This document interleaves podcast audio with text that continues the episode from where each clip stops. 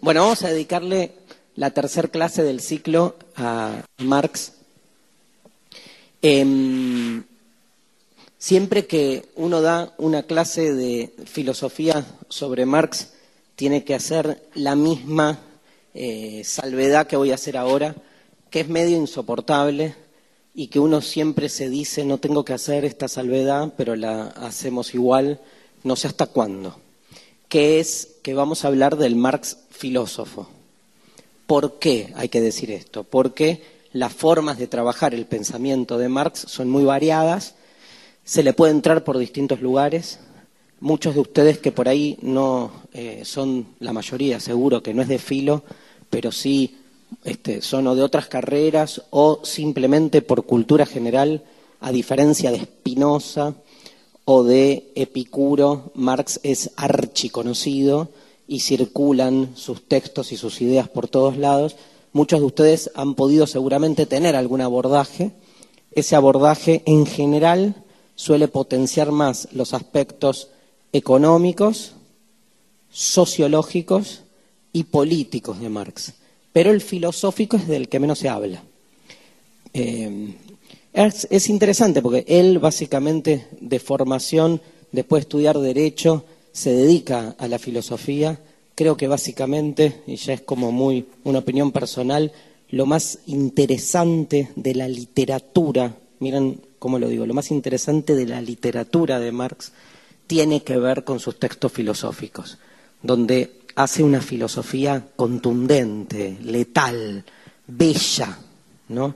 Es muy raro decir de la escritura de Marx que es bella, pero los textos filosóficos tienen eso. Yo para preparar esta clase volví sobre sus textos y es como un placer, ¿no? Saber que tuve la oportunidad de volver a leer los manuscritos económicos filosóficos, la ideología alemana, el mismo manifiesto comunista, las tesis sobre Feuerbach, son la cuestión judía, un texto clave del primer Marx, del Marx joven, que escribe un texto, textos que escribe Marx, aparte de los textos filosóficos de Marx, son los textos de su juventud, donde todo está todavía matizado, ¿sí? o al revés, potenciado más que matizado por ese espíritu, digamos, así creativo propio de un Marx que antes de cumplir 30 años ya había escrito tres, cuatro libros, pero, digamos, fascinantes, ¿no? O sea que tenemos un Marx filósofo. ¿Se puede separar las distintas disciplinas de saber en la que Marx transita? No, pero sí. O sea, yo no las voy a separar porque se me van a ir confundiendo todo el tiempo. Piensen que el mismo Marx es de alguna manera quien todo el tiempo está cuestionando a la filosofía especulativa, la filosofía que no se hace cargo de la praxis social, que no se hace cargo de los problemas sociales, que se queda ahí en el debate de café, en el debate, eh, pero de café interior, eh, eh, en el debate monológico de ideas, digamos, teóricas y que no tiene como una respuesta directa, lineal incluso, frente al mundo.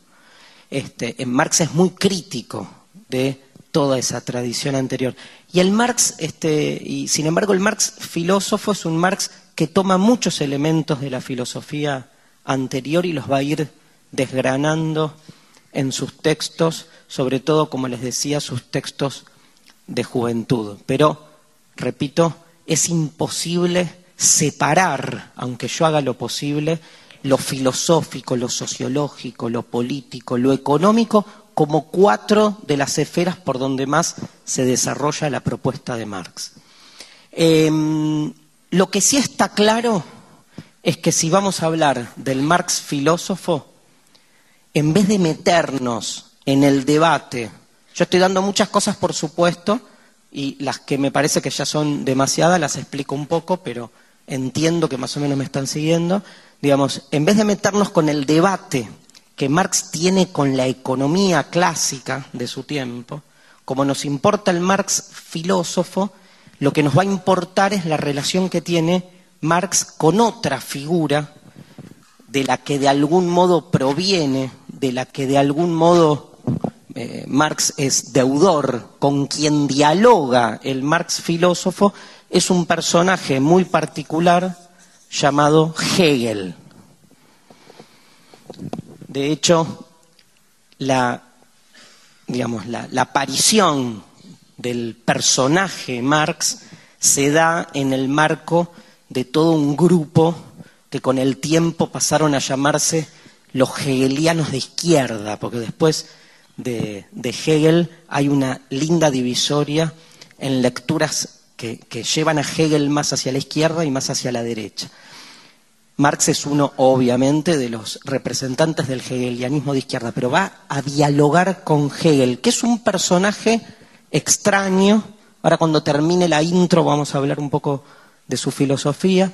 Un personaje que proviene del romanticismo alemán, o sea, es anterior, obviamente, a Marx, es más de fin de siglo XVIII, y que, digamos, este, es un personaje oscuro, con un tipo de filosofía de ruptura. De ruptura grosa, ¿eh? O sea, la lista que hice para este primer cuatrimestre debería haber estado Hegel y no Marx. O sea, si estuvo Spinoza y estuvo Epicuro, correspondía más a Hegel que a Marx. Así que voy a hablar mucho de Hegel igual. ¿Por qué no lo pusimos? No importa. No importa, no, porque, digamos, porque es demasiado este, críptico y, me parece que Marx toma mucho del hegelianismo y lo lleva para otro lado que me parece más interesante trabajar y me pareció incluso, nos pareció con los chicos de la Facultad Libre, que hacer una lectura del Marx filosófico es como novedosa, ¿no? Porque, no porque no la haya, o sea, de Marx ya se dijo todo, pero sí, digamos, uno está acostumbrado a las lecturas, si quieren, más políticas, más económicas, estaba bueno. Pero Hegel es un personaje de ruptura, hace un planteo filosófico para pensar la realidad digamos, tan pero tan radical, tan novedoso, tan, la palabra saben cuál es, tan original, que incluso al día de hoy cualquiera de ustedes que acceda por primera vez a Hegel tiene una sensación como de, de, de vértigo.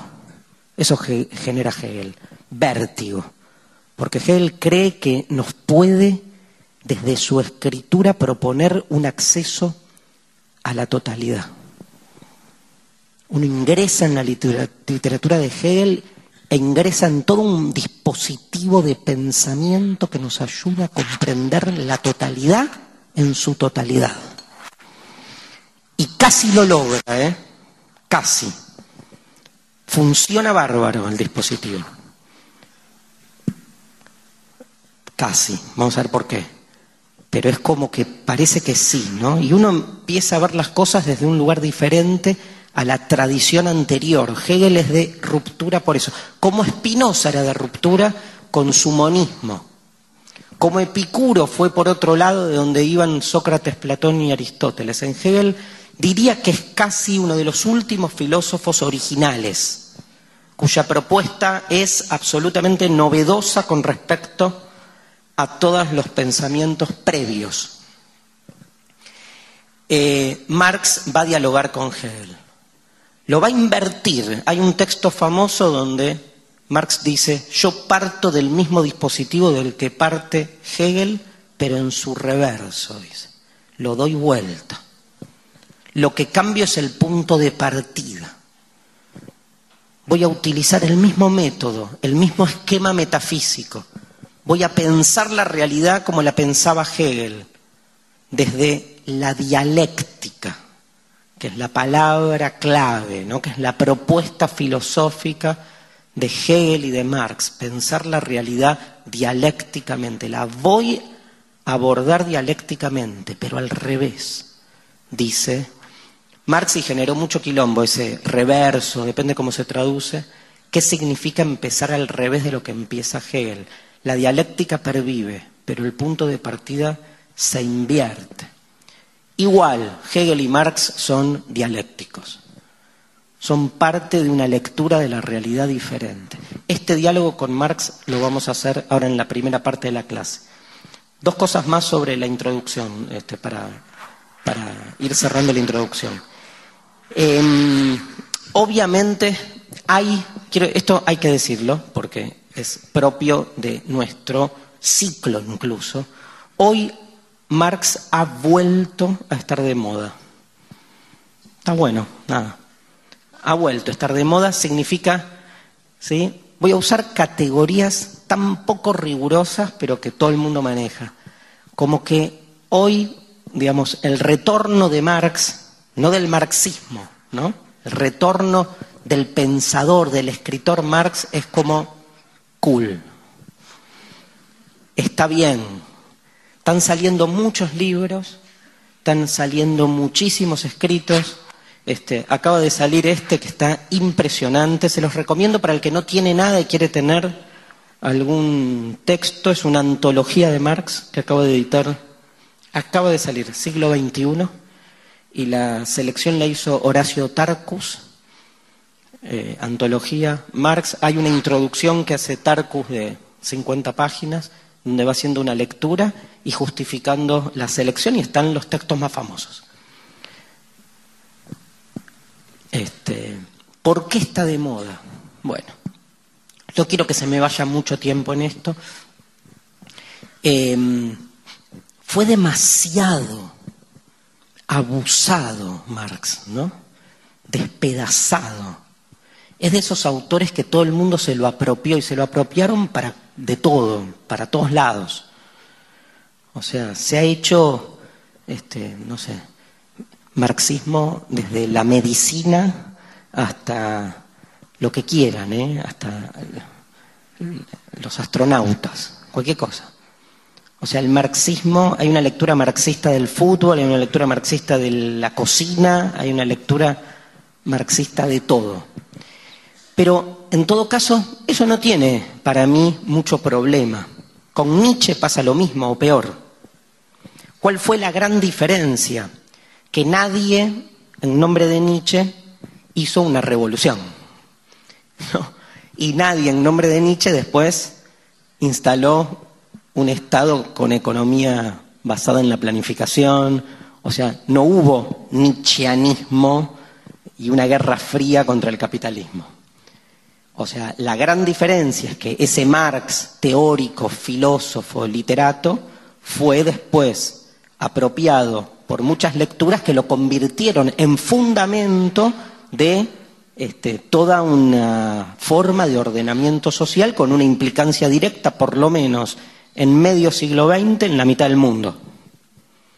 Esa implicación histórica del marxismo como fundamento de órdenes sociales concretos que se autoproclamaron marxistas en su forma de, eh, de gobierno, de organización del Estado, digamos. Me olvidé apagar el celular, perdón. Em,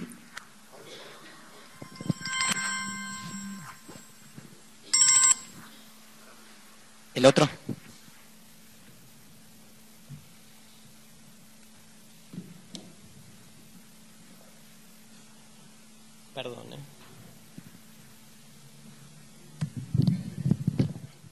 Entonces, digo, ese, ese marxismo, digamos, práctico, concreto, histórico, genera con el Marx teórico un gran debate.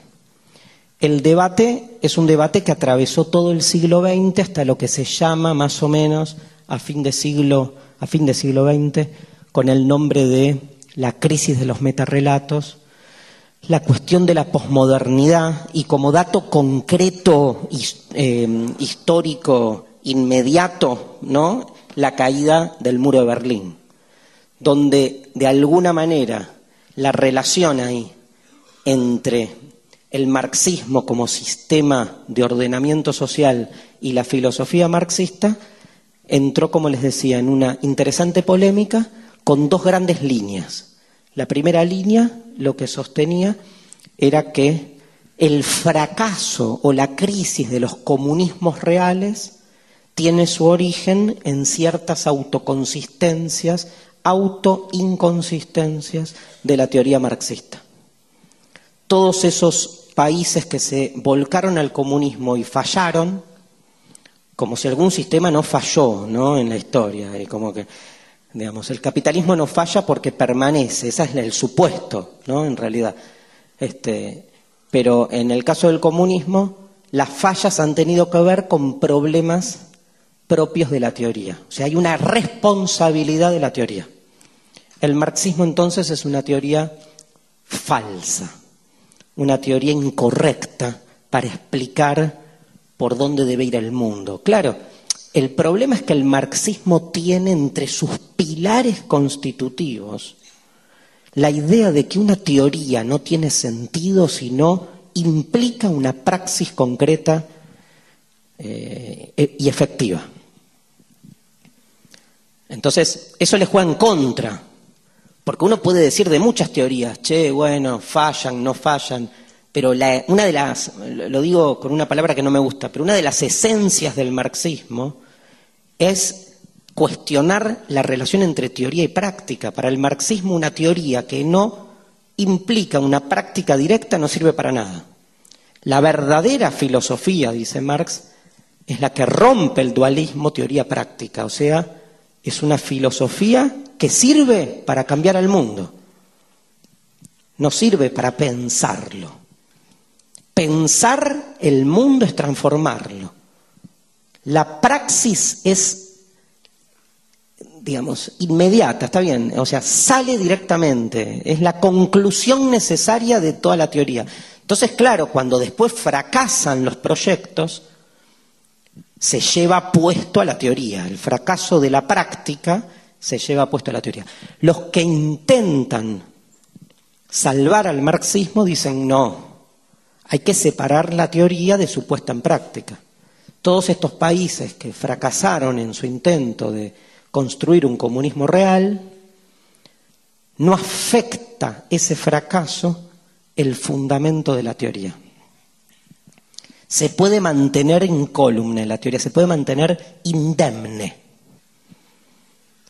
En realidad, bueno, fue mal puesta en práctica porque, bueno, tuvo malos hacedores. Stalin, ¿no? Es como el ejemplo, que terminó en realidad traicionando la esencia del marxismo.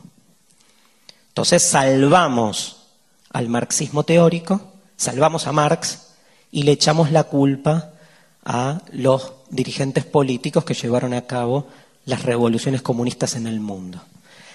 Complejo, raro, repito, esa postura que es la más bonita, la que más nos convence a muchos, para los que somos medio devotos de Marx, porque estaría salvando al, al autor, salvando al pensador, no se estaría haciendo cargo de esta relación entre teoría y práctica, que es una relación esencial, no accidental. Entonces, si falla una parte, falla el todo, porque está todo implicado. Em, y lo último que quiero decir, hay una lectura más posmoderna de Marx.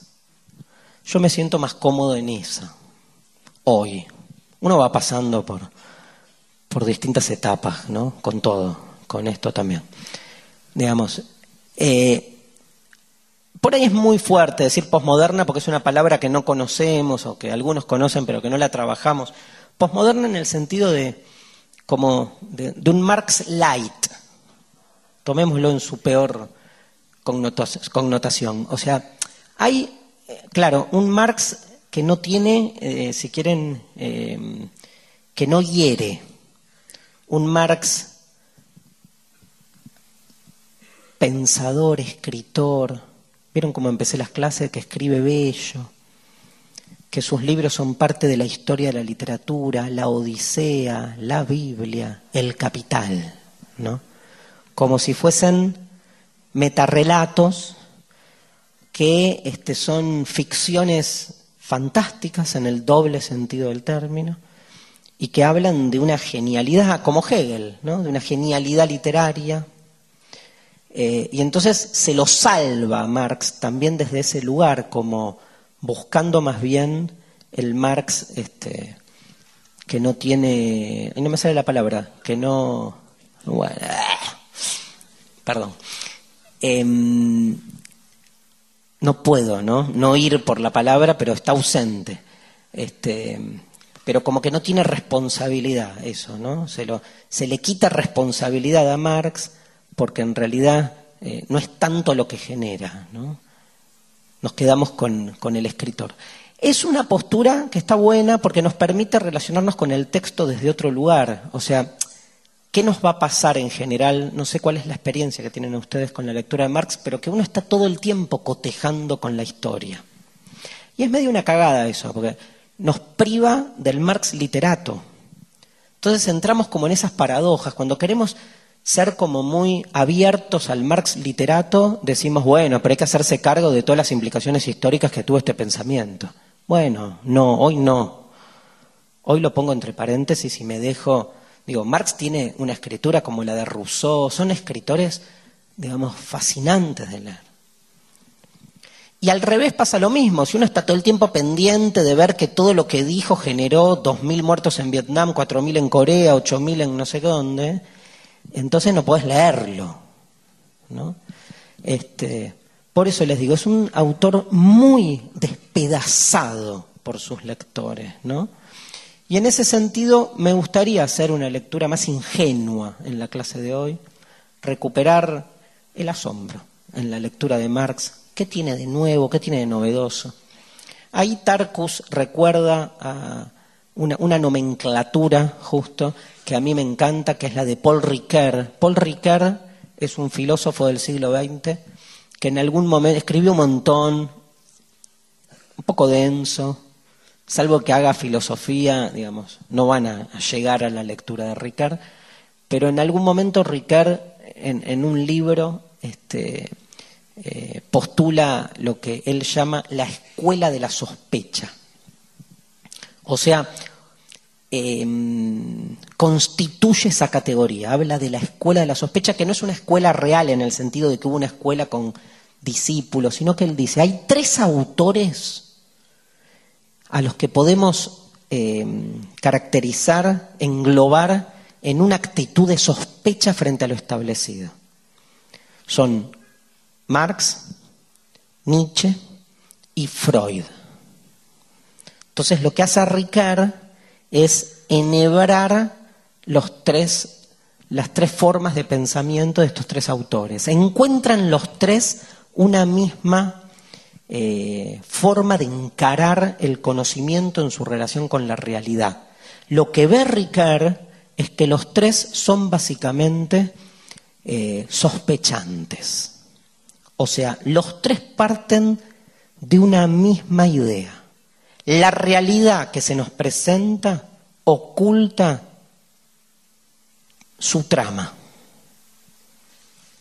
No se nos evidencia, no se nos manifiesta en el fenómeno fenoménicamente, a la presencia, a la vista, no se nos representa los motivos ocultos que urden. ¿Existe? ¿Urden? Sí, se entiende igual. urden, horrible aparte. Pero que los motivos ocultos que entretejen, bien ahí, porque es de urdiembre, ¿no? Bueno, los motivos ocultos que están entretejiendo los intereses por los cuales la realidad va para un lado y no para otro. La realidad que se nos presenta no es la verdadera realidad. Hay una realidad oculta, hay que ver si podemos acceder a ella. Claro que Platón hacía lo mismo.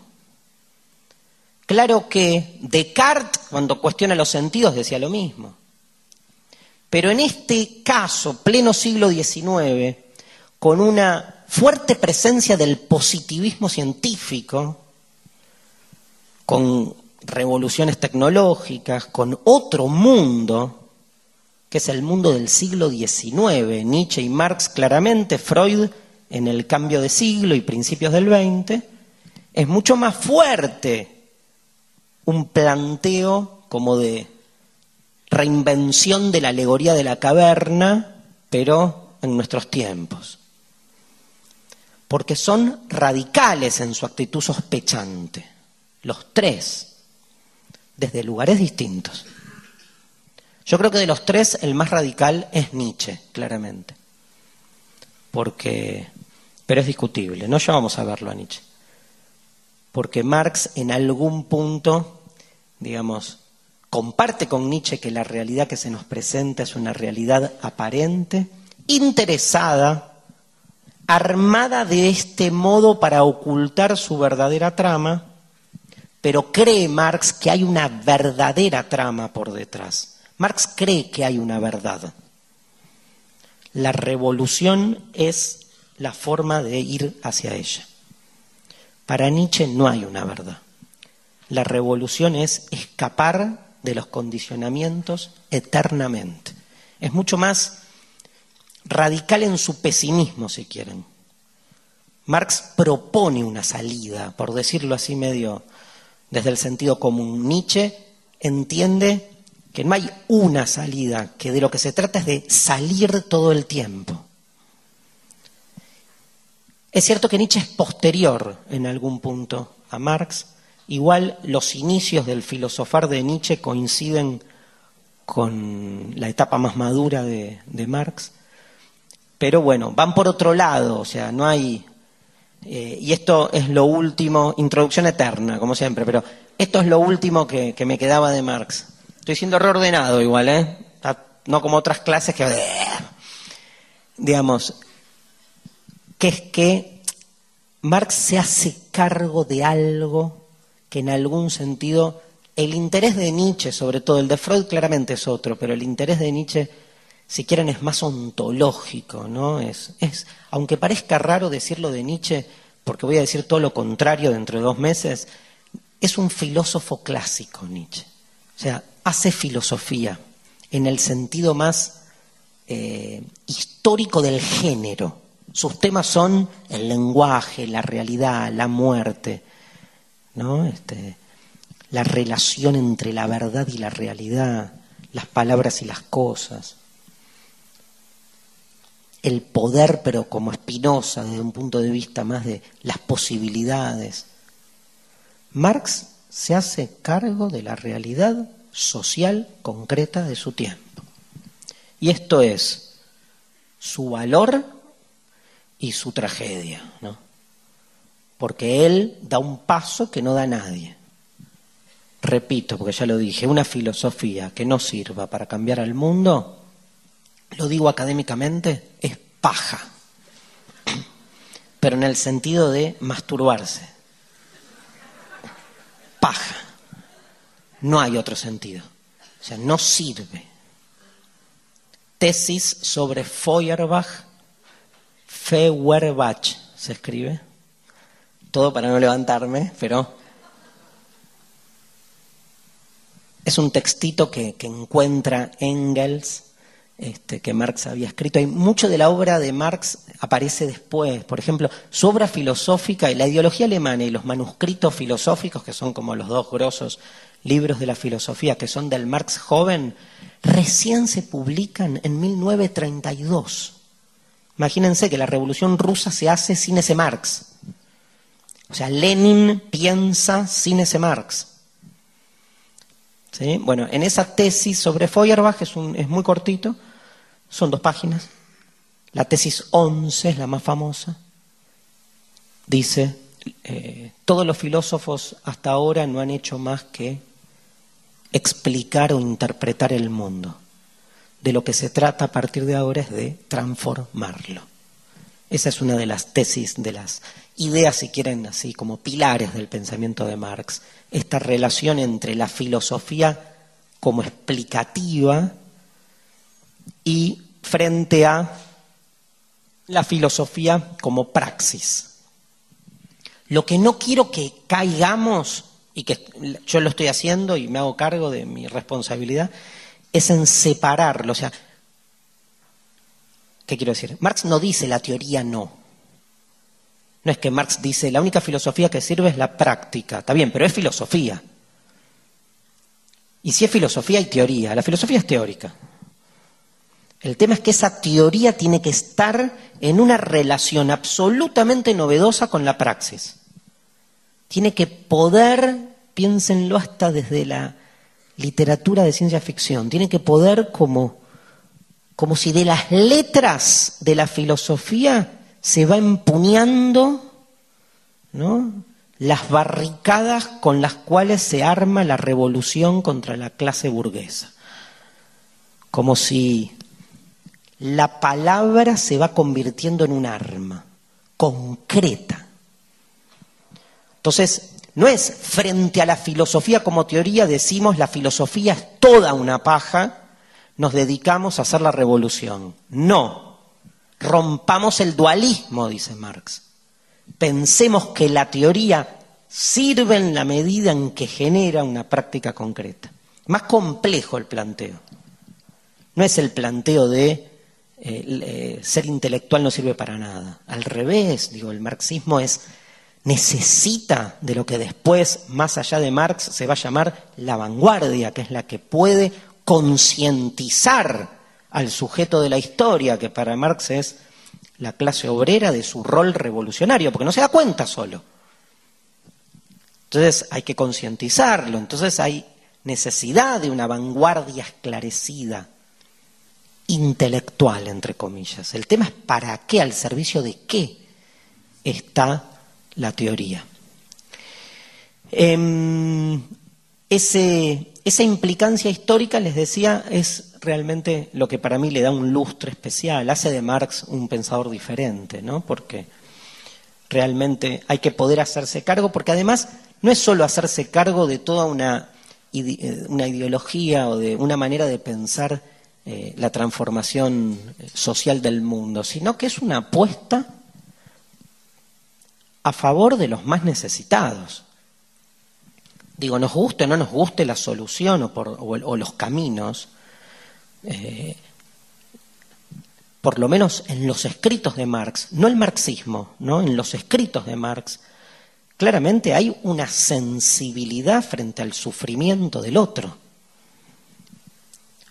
Después si uno se queda con las plataformas, con, las lecturas, si quieren, más doctrinarias, se va todo al carajo eso.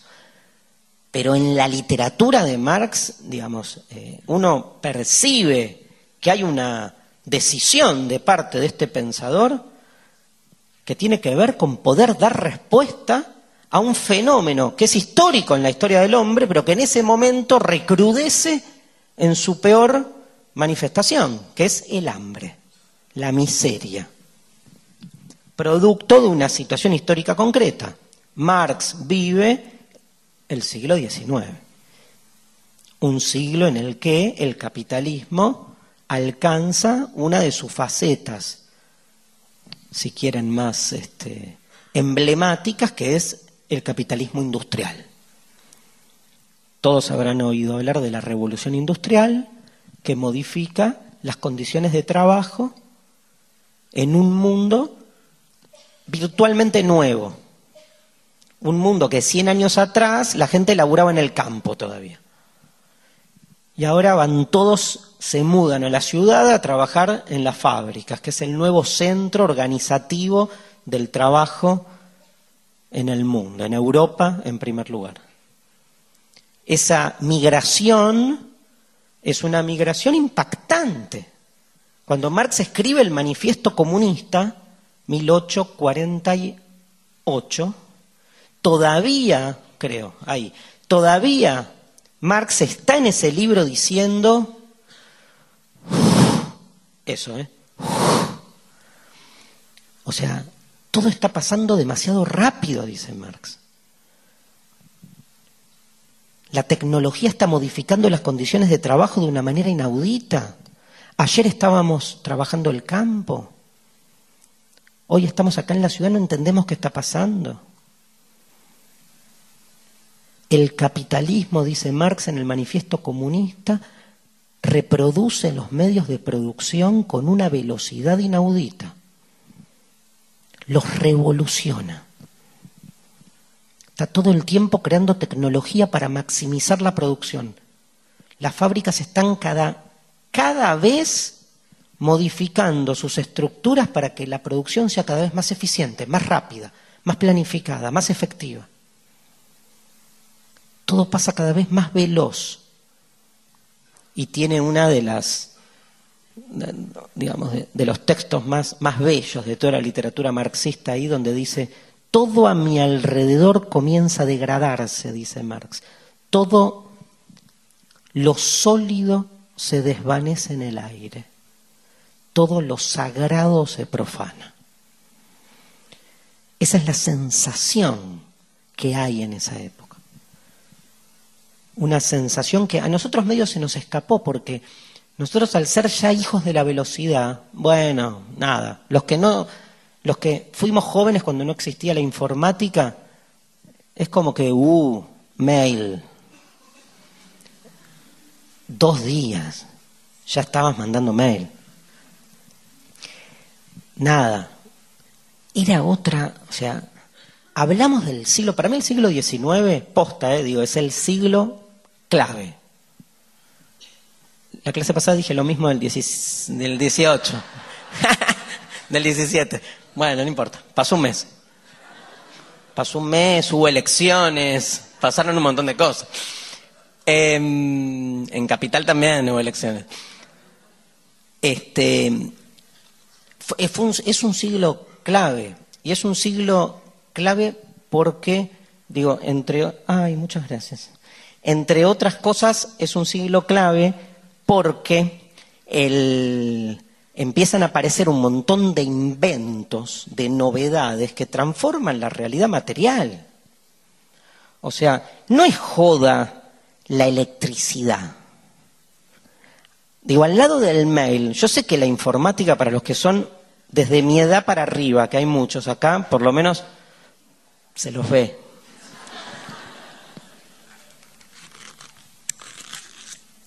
Qué mal que estuve, ¿no? Sí. Igual no digo a quién, pero es, fue, ¿sí? Fue impactante, pero la electricidad, ¿sí? Por primera vez en la historia, o sea, sostener la luz en la noche. Todo lo que esto implica, desde la iluminación a donde quieran, digo, los inventos tecnológicos del siglo XIX son únicos todavía, para mí. Son más revolucionarios que los del siglo XX. En el sentido de lo que dejan atrás, ¿contra qué? Parece que en ese sentido. Después, obvio, este, podemos defender, o sea, Internet es una locura, es como una revolución teológica directamente, ¿no? Porque cambia la, divinidad, la omnipotencia, el, está en otro lado. Pero por ahí falta, ¿no? Como decía el loco de Nietzsche, llego demasiado pronto, dice. Todavía no cayó la ficha, puede ser, pero la electricidad fue fuerte y lo vivieron ahí, porque la electricidad, olvídense, digo, Marx no es que hace un, manifiesto por la electricidad. Lo que ve Marx es algo mucho más impactante, que es una revolución social, que son nuevas condiciones de trabajo que se provocan con la tecnología revolucionando las formas de producción y entonces migraciones poblacionales enteras y una nueva forma de vida. Y la irrupción de un fenómeno completamente nuevo, que es la clase obrera. Voy a decir una perogrullada, pero déjenme, porque yo hablo así en general, digamos. Este. La clase obrera es una creación de ese tiempo. No hubo obreros siempre. En términos de lo que se entiende como relación asalariada de trabajo. Ay, ¿por qué me apagas la luz de.? No, dale, subime. Ay. ¿Qué prefieren, oscuro? Pues están anotando. Mejor así. Eh, la clase obrera nace en ese momento, como clase, pero nace con todos, no es la clase obrera del siglo XX, amparada de alguna forma por un Estado benefactor que entra en algún sentido en vínculo, intenta representarla. Es una clase obrera explotada, excluida, en la miseria. Entonces, no es que Marx no conoce el mundo anterior donde también en el campo había explotación, pero la explotación en la fábrica tiene como una connotación novedosa, corporal, de, corrupción hasta moral, si quieren, que eso es lo que percibe en algún sentido Marx cuando analiza la alienación en el trabajo. O sea, vos podés laburar el campo y que te rompan el, eso laburando a destajo 14 horas por día, pero es el campo. No lo estoy defendiendo, pero quiero que entiendan la comparación. Es el campo, es la naturaleza, naciste ahí, es la tierra, es lo que quieras. Hay una relación todavía este, más directa. El trabajo en el capitalismo se vuelve un trabajo abstracto, se vuelve un trabajo separado, con máquinas, con una velocidad que hace que el, trabajador se sienta absolutamente como impotente, siendo él un engranaje más de una maquinaria en la que uno está de algún modo este, siendo parte. Entonces, a Marx, Marx vive esa época y tiene que poder dar una explicación para eso, lo sensibiliza esa situación y busca dar una explicación desde la filosofía. Dicho esto, vamos a Hegel. Empecemos por acá. ¿Qué es lo que Marx va a tomar de Hegel? Básicamente lo que va a tomar de Hegel es la dialéctica. ¿Qué es la dialéctica? Palabra que probablemente muchos de ustedes conozcan. Fui perdiendo la vista en estos meses de manera insoportable y no me acostumbro a los antegojos. Em, acá está, digamos, lo que... ¿Qué es la dialéctica? Empezamos por ahí. Ya de por sí es un problema la palabra. La palabra dialéctica es una palabra griega que tiene su origen en el mundo griego en relación al lenguaje. De hecho, nosotros usamos eh, la palabra en ese sentido. Mira qué dialéctica que tiene, como mira qué elocuencia, qué forma de hablar, qué manera de relacionar conceptos léctico, acá, tienen, acá está logos presente, que es racionalidad. En ese léctica de donde sale también lectura, lección, son todas raíces que este, remiten a la idea de logos, a la idea de racionalidad. Pero en el caso de Hegel, dialéctica es otra cosa. La primera polémica, la primera polémica me ordeno un poco, es la siguiente. La dialéctica, ¿es un método de análisis de la realidad o es la realidad misma? Esa es una gran pregunta que se hacen los dialécticos. ¿Por qué empiezo por acá? Para que entiendan, para que el que nunca escuchó esto, ¿a qué apunta la idea de dialéctica? A pensar la realidad desde un lugar diferente. Es como si yo les dijese, Dialéctica sería similar en ese sentido a platonismo, aristotelismo, existencialismo, tomismo. sería como una corriente que viene con un corpus teórico a proponer, como con una lupa, como con un diccionario, a proponer una mirada de la realidad diferente a la usual. O sea, si pensamos a la dialéctica como un método, viene a ser, lo digo difícil y lo explico, un dispositivo hermenéutico. ¿Qué significa eso? Un conjunto de categorías utilizadas para interpretar la realidad. Como si fuese un molde. Ustedes me dicen, toma Darío, analiza la mesa desde la dialéctica. Entonces yo agarro el corpus teórico de la dialéctica y digo, bueno, a ver, ¿qué es una mesa? Y lo que voy a decir, lo voy a decir de una manera diferente a si yo dijera que es una mesa en términos platónicos o aristotélicos. como el chip. Dale, platónicamente, ¿qué es una mesa? Es una copia de la idea de mesa cuyo arquetipo perfecto está en el mundo ideal. Eso es una mesa. Ah, la entendí. ¿Por qué? Porque la enmarqué en un corpus teórico. ¿Y por qué no es silla? Porque es una copia de la idea de mesa y no una copia de la idea de silla. Pero si yo me siento en esa mesa y la convierto en silla, porque en el acto de sentarme la sillé, la ensillé, entonces Platón diría, este tipo está enfermo. ¿Por qué? Porque está usando algo que en realidad es para otra cosa para lo que él quiere. La realidad está ordenada de ese modo. Muy bien, aristotélicamente, ¿qué es una mesa? ¿Por qué la mesa es una mesa? Bueno, muy fácil, porque esta mesa posee inmanentemente la sustancia mesa que la hace ser mesa y no otra cosa. ¿Y dónde cuernos está la sustancia mesa? Inmanente. está la esencia de mesa. Pero no la veo, no, no se ve. Se entiende con la razón. La mesa tiene como mesidad, que es lo que la hace ser mesa y no otra cosa.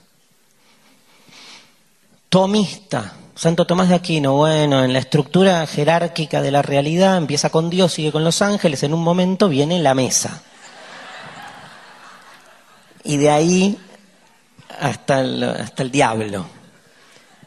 Bien, dialécticamente, ¿no? Esto es una mesa. ¿Por qué es una mesa? ¿No? Es una mesa porque no es una silla. Es una mesa porque no es una silla. Y en realidad lo primero que tengo que decir sobre la mesa no es nada que tenga que ver con la mesa, es todo lo que tenga que ver con la mesa en relación con todo lo que va conformando la trama dentro de la cual la mesa es mesa. La mesa es mesa porque hay una silla. La mesa es mesa porque hay una silla y la silla es silla y la mesa es mesa porque hay un profesor sentado en la silla sobre la mesa dando una clase. Hay un profesor y hay una clase y hay un, una mesa y hay una silla porque hay un aula, que es este teatro, pero es un aula. Y hay un aula porque hay alumnos. Y yo soy profesor porque ustedes son alumnos. Si ustedes no fueran alumnos, yo no sería profesor. Y todo lo que soy yo es en relación a lo que yo no soy, con lo que yo me relaciono. Dialéctica. Siempre es una relación exterior a la cosa, nunca interior. Exterior en relación a algo que la constituye. Todos son, todas son tramas. La mesa en sí no existe. Siempre existe en relación a.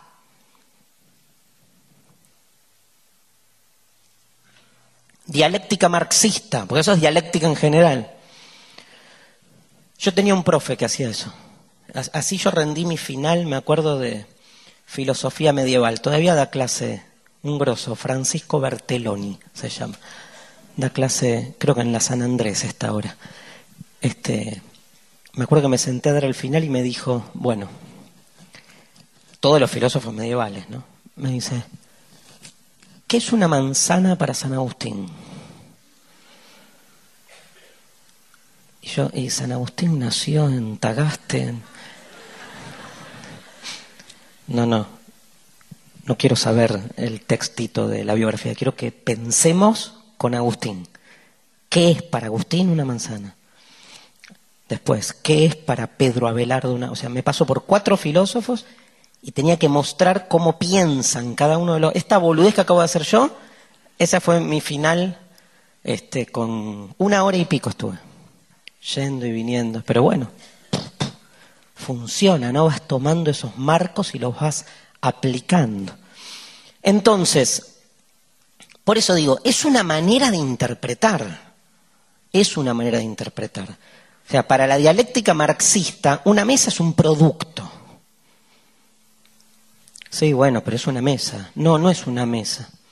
Acá lo que vemos es la sangre robada de la explotación burguesa por la plusvalía extraída a 25 obreros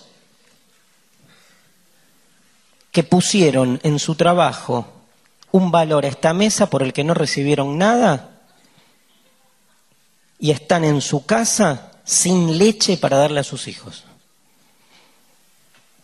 Y yo uso la mesa y tiro papeles encima y me cago, y es así, ¿eh? Para Marx, no es joda, y me cago en lo que esta mesa representa, porque acá hay miseria, porque acá hay explotación, porque acá hay robo, porque acá hay personas a las que se les fue, se les virló su valor puesto en el producto a través de su trabajo. Alguien la hizo.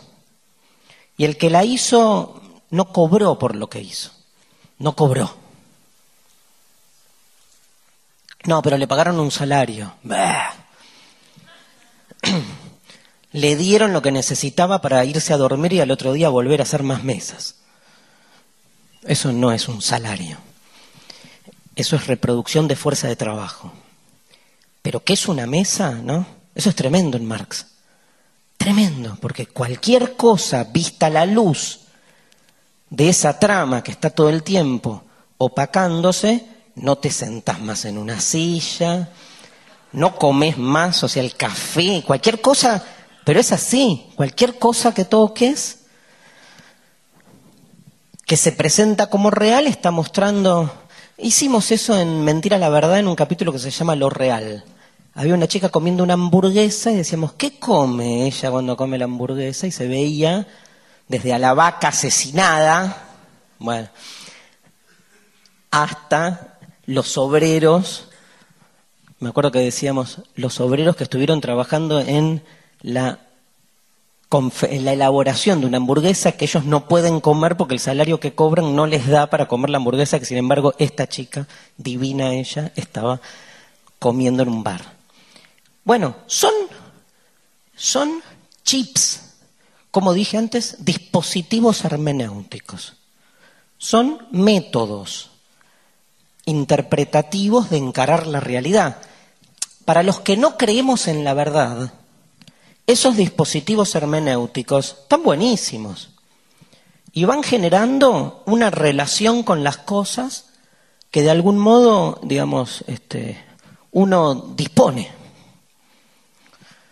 Para el marxismo tradicional, esto que digo yo es una blasfema, porque no es que, ay, hoy quiero ser marxista, ¿por qué? Y porque tengo ganas de llorar. Y entonces digo, uy, mira la explotación. Pero como mañana estoy este, pum para arriba porque vi mucha, vi mucha televisión, entonces este, no quiero enterarme de esto, entonces me pongo otro chip. Porque si son dispositivos hermenéuticos, entro y salgo. Ahora entro y salgo como quiero y tal vez no, ¿no? Por ahí les propongo una cosa intermedia. Yo creo que hay, un, hay como un lugar más medio ahí, que es, digamos, todas las teorías tienen algo para decirnos. Yo creo que lo que está bueno es que ninguna es escaparle a, la idea totalizante de que una teoría en su totalidad lo explique todo. Si a mí me dicen, ¿qué, vos sos marxista? Y sí, bastante. Y nichano también. Y platónico también. Y aristotélico también. Pero ¿cómo haces si entre los cuatro, o sea, es imposible una síntesis? También. Porque es todo eso, o sea, no hay síntesis, hay conflicto. Lo que sí no adscribo es esa cosa más postmoderna, postmodernísima, que es dispongo de las teorías como, como si fuese una góndola de supermercado. Entonces cuando quiero me la pongo, cuando quiero me la saco. No, digamos, las teorías te comprometen en algún punto. Te conmueven, te atraviesan, hablan un poco de la búsqueda de uno, ¿no? Pero me parece que este, en la medida en que uno recorte un poco estos autores, gana mucho y los mezcle. Hoy son tiempos de hibridación conceptual, ¿no? Así como mezclamos el tango y el rock, mezclamos a, Marx con Platón, o a Nietzsche con Spinoza, o Epicuro con Hegel, y vamos armando concepciones del mundo. La otra lectura de la dialéctica que se pelea contra esta es que la dialéctica no es un método de análisis. ¿Qué dice Hegel? La realidad es dialéctica. O sea, Hegel se la cree. Marx se la cree. Marx no dice, este es un dispositivo hermenéutico para usar. Marx dice, la realidad es así. Es mucho más fuerte aceptar, ¿por qué? Eso lo dicen la mayoría de los críticos a, Marx. Digamos, todo lo que no se evidencia a simple vista es doblemente difícil de comprobar. ¿Qué vamos a hacer? O sea, hay que realmente llegar de la mesa a la sangre de la clase obrera. Que no digo que no, porque si me siguieron la vimos. Pero, digamos, esas lecturas, les diría, eh, lo digo sin tapujos, ¿eh? y, y, voy y vengo de un lado para otro, esas lecturas hiperparanoides, donde todo el tiempo estás viendo quién te quiere cagar, dan una, hacen a una lectura de la realidad, no digo que no. Y a veces está buenísimo porque, porque solemos hacer lo contrario, solemos ser muy complacientes con el mundo tal como se nos presenta. Entonces viene bien un poco de paranoia exacerbada, porque en general te quieren cagar. O sea, y uno, no, y uno se busca hacerse el boludo para sobrevivir. Pero por ahí demasiado es mucho, ¿no? Entonces, digamos, me parece que esta otra lectura de Marx hay que entender que Hegel y Marx creen que la realidad es dialéctica. Digo esto porque van a leer seguramente esto, ¿no? Que se pelean mucho contra aquellos que dicen, ah, la dialéctica es un método. No, es la realidad misma. ¿Qué dice la dialéctica? Algo ya dije. Vamos con Tuti ahora. Digamos, no hay nada en la cosa esencial que la haga ser lo que es. No hay nada en la cosa esencial que la haga ser lo que es. Todo lo que es es en relación a su exterioridad, a lo que no es, con aquello con lo que se relaciona. Si alguien me pregunta, ¿vos quién sos? Bueno, yo soy un joven. Yo soy, como decía Olmedo, el, el no, el, el mano santa era, ¿no? Eu yo soy un joven. Ok, no soy joven primero, pero no importa. Joven, ¿qué es? Joven, viejo. Relación con algo, joven edad, joven viejo cronología, joven viejo etapas etarias. No, bueno, soy docente, docente, estructura educativa. O sea, ninguna de las características que hablan de mí existen si no es en relación a todo un contexto que le da sentido. Nosotros venimos de una cultura que para entender algo se mete al interior del algo. Hegel dice, no, hay que ir afuera del algo, no adentro. Pero dice algo peor, la esencia de algo son sus relaciones con el resto de las cosas. Es más, lo sustancial de cualquier cosa es solo un momento de una relación más amplia. Todo se relaciona con todo y si no estuviese ese relato de las relaciones de todo con todo, nada se entendería. Todo es como una gran red. Las redes, como ustedes saben, cruzan sus hilos y aparecen los nudos. Los nudos son los objetos. Pero son objetos porque son nudos, o sea, son objetos porque son fruto, producción de un cruce. El problema es que el nudo se cree el origen, se cree absoluto, se cree que es al revés. Se cree que todo empieza en él y que las, las, este, los hilos salen de él para relacionar punto con punto. Digo, en definitiva, es una cuestión de perspectiva. O sea, ¿por qué pensar, digamos, cuando pensamos cualquier red, ¿no? ¿Por qué pensar que lo primero son los puntos y no pensar que lo primero son los hilos y los puntos son al revés, no más que los lugares de encuentro entre los hilos. Acá Hegel es donde más, más se pelea, o sea, Hegel lo que quiere es demostrar, de alguna manera, que no existe nada en sí, que lo en sí de cualquier cosa está en su relación con otra cosa. Entendido esto, voy a la formulación más famosa. Dice entonces Hegel que si nada se lo entiende de por sí, sino en relación con otra cosa, lo que hay que entender es cómo se va estableciendo esa relación. Tomemos el ejemplo, un ejemplo cualquiera.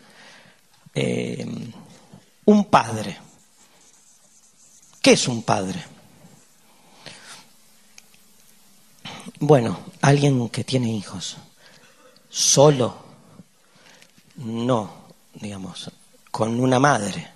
Madre. O sea,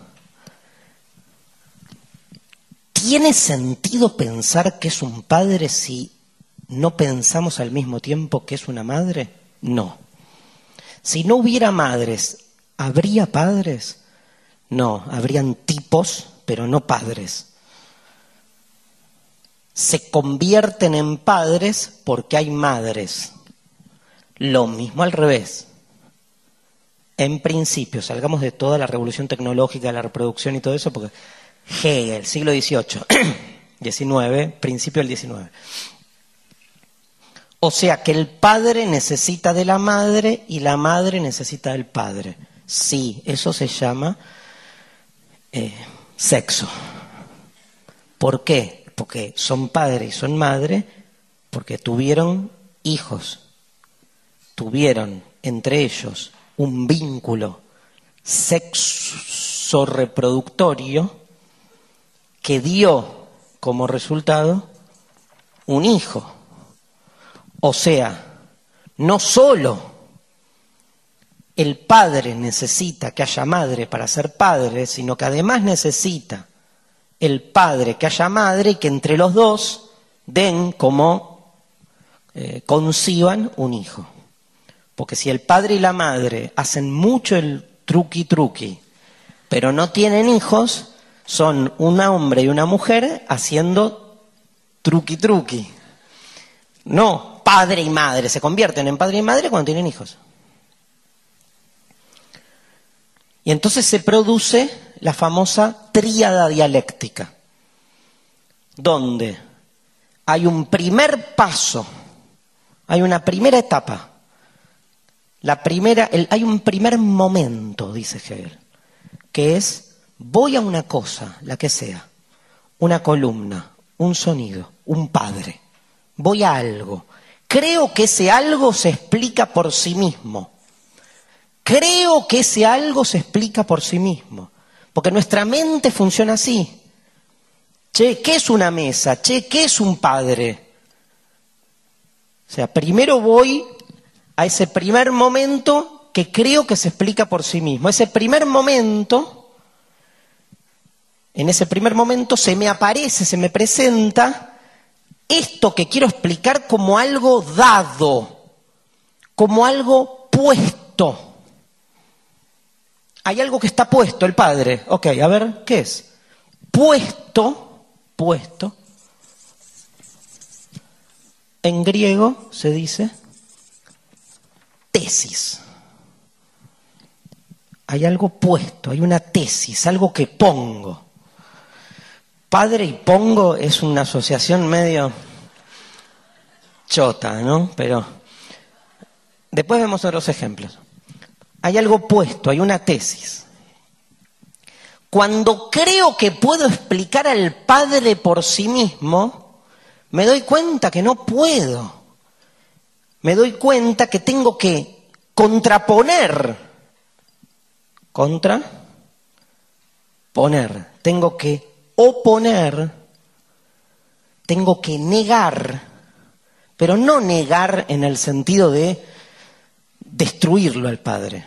Tengo que mostrar cómo el padre es padre en función de lo que no es y que sin embargo lo constituye. Porque la madre hace que el padre sea padre. ¿Qué es la madre? Lo opuesto. En griego, antítesis. Hegel no usa esto, ¿eh? Tesis, antítesis que es como más se conoce la explicación sobre la dialéctica, es este, posterior. Hegel dice, afirmación, negación, negación de la negación. Complejo al pedo, porque todo eso hace que se, se complejice más la lectura. Hegel es ilegible. ¿eh? Yo los, los invito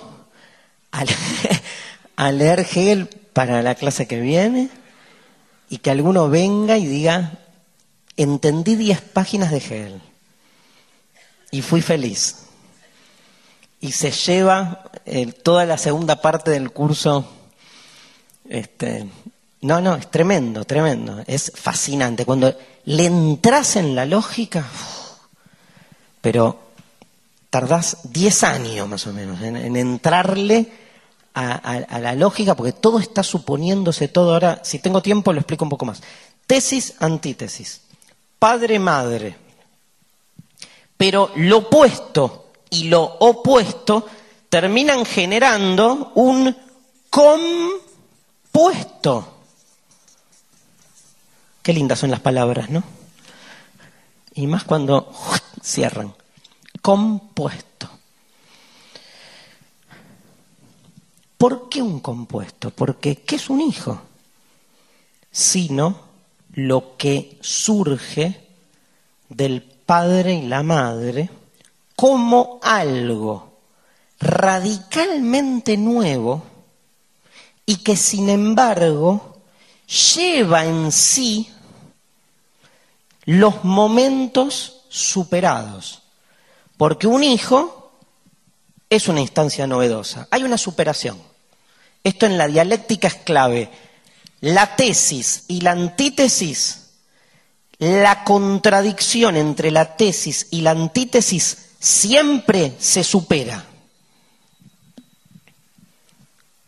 La palabra superación es clave en la dialéctica. Aufhebung en este alemán. Es el momento de la superación. ¿Qué es la superación?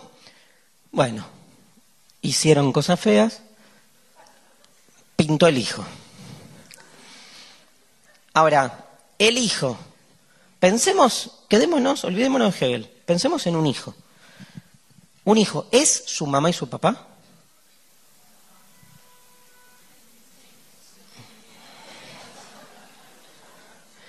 La dialéctica diría sí y no. Sí y no. Porque está claro que no, pero también está claro que sí. Porque uno lleva en sus en su esencia, uno lleva en sí a su mamá y a su papá, pero los supera. No es que los supera porque seamos mejores, los superamos porque nos constituimos en algo nuevo. En un momento soltamos, o no, o no, pero bueno, por lo menos biológicamente se entiende lo que estamos diciendo. Entonces el hijo pasa a constituir una novedad. Hay una instancia superadora. Y les digo algo, que para la filosofía, que para la filosofía todavía es algo completamente nuevo esto que voy a decir. Hay historia, es dinámica la dialéctica, hay paso del tiempo. En la dialéctica también introduce eso, introduce algo que en Platón no está, que en Aristóteles tampoco, que en Spinoza tampoco. Es otra época esta, es una época donde el historicismo empieza a tener lugar. Hegel decía, todos, esta, frase a mí me mató cuando la escuché, todos llevamos en nuestros hombros la historia de la humanidad. Porque de algún modo esta dialéctica, ustedes saben, que el hijo se convierte en nuevo padre. Y esto continúa, y continúa, y continúa, y viene continuando desde que la primera ameba se empomó a, la, a sí misma, ¿no? Porque no había otra. se desdobló. Este, y no es infinito, ¿eh? y no es infinito. Y acá va a haber una divergencia con Marx importante. ¿Qué? El padre ya fue hijo antes, tal cual, tal cual. O sea, hay una historia que se va repitiendo infinitamente, total. Pero digo, eso, esto es la dialéctica, esto es la dialéctica. Esto es, todo es tipo, este, piénsenlo, profesor, alumno, aula. Aula, patio, escuela. Escuela, em, barrio. O sea, vamos armando, si queremos, dialécticamente, todo, entramado con todo, generando una especie de, acá viene la discusión de ficción, de historia, de, digamos, sentido de por qué las cosas son como son, qué fascinante, porque lo que provee Hegel con la dialéctica es que todo ocupe un lugar en la historia del mundo.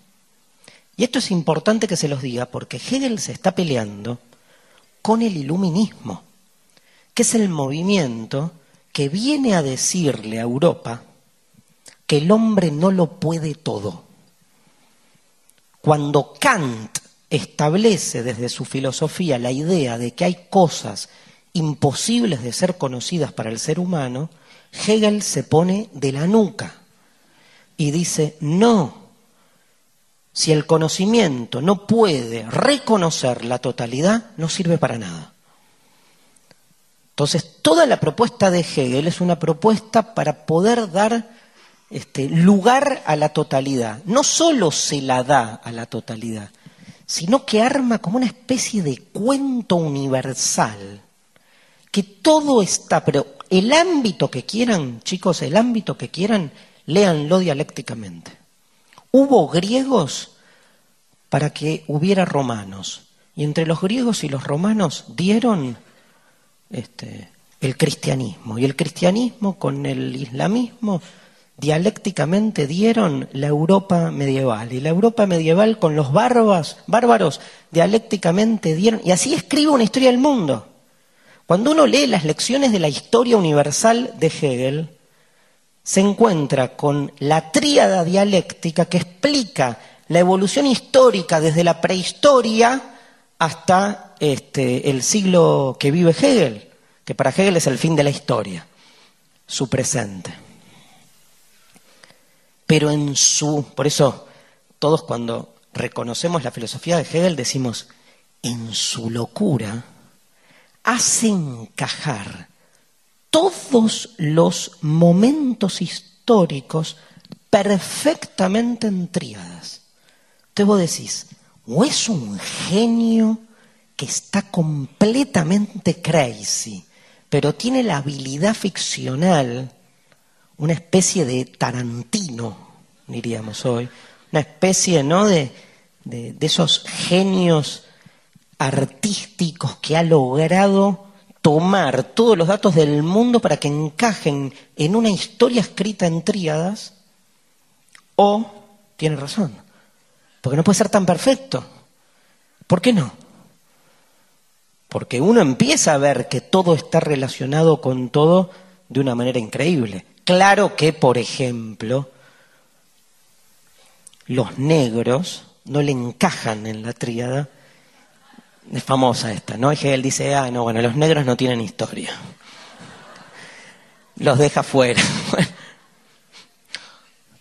Los judíos tienen también un grave problema, porque es una. El, el, judío se supera en el cristianismo, entonces no tiene sentido que haya judíos, porque ya fue superado dialécticamente por el cristianismo. Entonces directamente es, es una anomalía. La devoción por la tríada hace que todo lo que no encaje lo, lo recortás, ¿no? Eh, y cosas por el estilo. Bueno, ¿se entendió? La dialéctica. Veanla la semilla. Su negación y su realización superadora. La semilla es árbol en potencia, digamos. Una semilla tiene dialécticamente la función de salir de sí, negarse, para ir conformando después un árbol, para que el árbol vaya conformando un bosque, ¿sí? O sea, todo, no hay nada que pueda ser autosubsistente y sin relación con lo otro. Y casi naturalmente me sale la clase pasada. Lo opuesto a esto sería Spinoza. ¿No? ¿Tuvieran, no? En la clase Spinoza. ¿Por qué lo opuesto a esto sería Spinoza? Porque dice Spinoza, hay una sola cosa. O sea, si hay una sola cosa, está bien, Espinosa. Ahora, si hay más de una cosa, están relacionadas. Y si están relacionadas, todo está relacionado con todo. Lo insostenible, miren cómo coinciden cada uno en su extremo, Espinosa y Hegel. Lo inconcebible es que haya muchas cosas, pero que sean autónomas. Pero así se fue escribiendo la historia de Occidente, pensándolo de ese modo.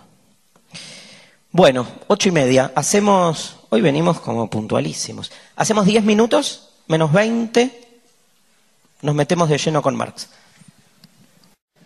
Vamos a arrancar em, escuchando un poco a Marx. Después de todo lo que dije, me parece clave escucharlo dos minutos.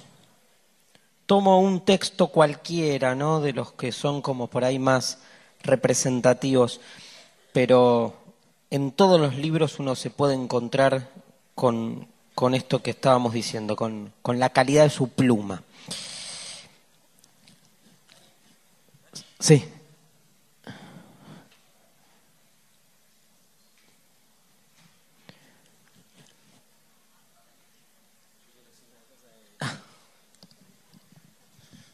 Eh, perdón que interrumpo, pero eh, porque hubo muchas consultas en el ingreso respecto a la inscripción del segundo cuatrimestre. La idea es que nosotros vamos a abrir una inscripción previa para de 15 días, con margen para los que están inscritos al primer cuatrimestre y quieran hacer el segundo, cosa que, digamos, no se pierdan esa segunda parte. Lo vamos a comunicar por correo y una vez que pasan esos 15 días, ya se abre para que se inscriban todo, digamos, el público en general. Lo digo porque ese es el margen que ustedes tienen para asegurarse el lugar. A partir de ahí se abre y se agota una vez que se cumple con el cupo. Así que estén atentos a ese correo que lo vamos a estar largando en un par de semanas eh, y, aparte no vamos a abrir la posibilidad para los en esos 15 días para que lo hagan por internet. Van a tener que pasar por la sede.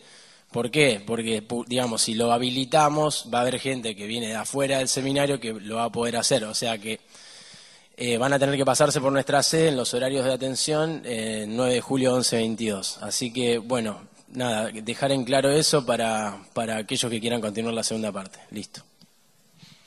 Los filósofos de la segunda parte son eh, Nietzsche, Foucault, Derrida, y Agamben y Espósito, los pensadores de la biopolítica. Esos son los cuatro de la segunda parte. Bueno, escuchamos a Marx. El, el fundamento de la crítica de la religión es este. El hombre hace la religión, no la religión al hombre. En realidad, la religión es la autoconciencia y el autosentimiento del hombre que aún no se ha encontrado a sí mismo o que ha vuelto a perderse. Pero el hombre no es un ser abstracto, agazapado fuera del mundo real. No, El hombre es el mundo del hombre, Estado, sociedad. Este Estado y esta sociedad producen la religión, que es una conciencia invertida del mundo, porque ellos mismos son un mundo invertido. La religión es la teoría general de este mundo, su compendio enciclopédico, su lógica en forma popular, su entusiasmo, su sanción moral, su complemento solemne, el fundamento general de su consuelo y de su justificación. Es la realización fantástica de la esencia humana, porque la esencia humana carece de verdadera realidad. La lucha contra la religión es pues indirectamente la lucha contra ese mundo del que la religión es el aroma espiritual. La miseria religiosa es a la vez la expresión de la miseria real y la protesta contra la miseria real. La religión es el suspiro de la criatura abrumada, el sentimiento de un mundo sin corazón, así como es el espíritu de una situación sin espíritu. La religión es el opio del pueblo.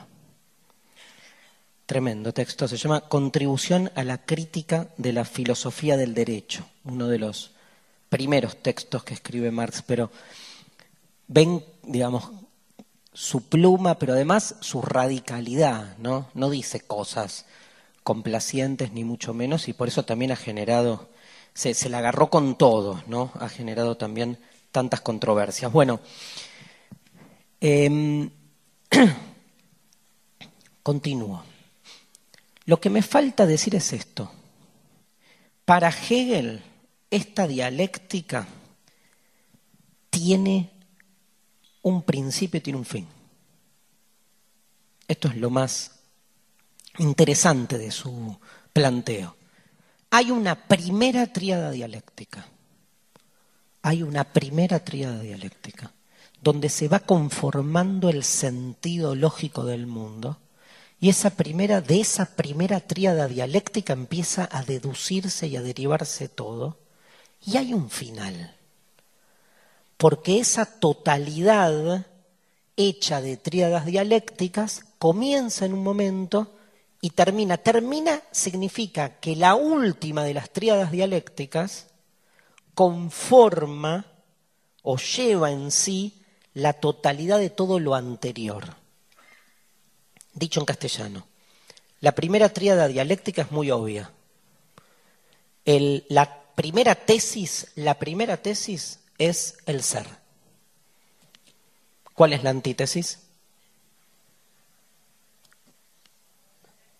La nada, el no ser. La primera tesis es el ser, la antítesis es la nada. Todo empieza ahí hay una primera contradicción dialéctica y hay una superación. No tienen idea, o sí, cuál es la síntesis de esa tesis y de esa antítesis. Ser, no ser. ¿Cuál es la síntesis? ¿Alguien sabe? Muy bien, el devenir. Ahora lo vamos a explicar. Pero veamos la contradicción entre la tesis y la antítesis. Primer tesis, lo primero, lo más abstracto, lo más indeterminado. Imagínense que hacemos como una proyección hiperabstracta hacia lo más indeterminado que hay en el mundo. ¿Qué decimos? El ser. ¿Cómo explicamos ese ser? ¿Cómo lo definimos? Bueno, el ser es una cosa que... No, pará, si es una cosa, ya lo estamos determinando. Yo quiero comprender al ser previo a cualquier determinación, el ser de este vaso, el ser de este libro, el ser de todo lo que hay, el ser en sí mismo. Si me decís que ese ser es negro, ya no es el ser, sino que es una de las tantas formas en que el ser se manifiesta. Pero abstraigamos al ser de toda entidad, el ser en sí. ¿Cómo es? Hegel dice, del ser en sí no puedo decir nada. porque si digo algo ya no es el ser en sí. Con lo cual, dialécticamente, si hablo del ser, hablo de la nada.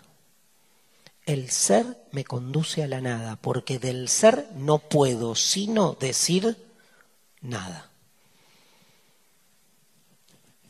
¿Y qué es la nada?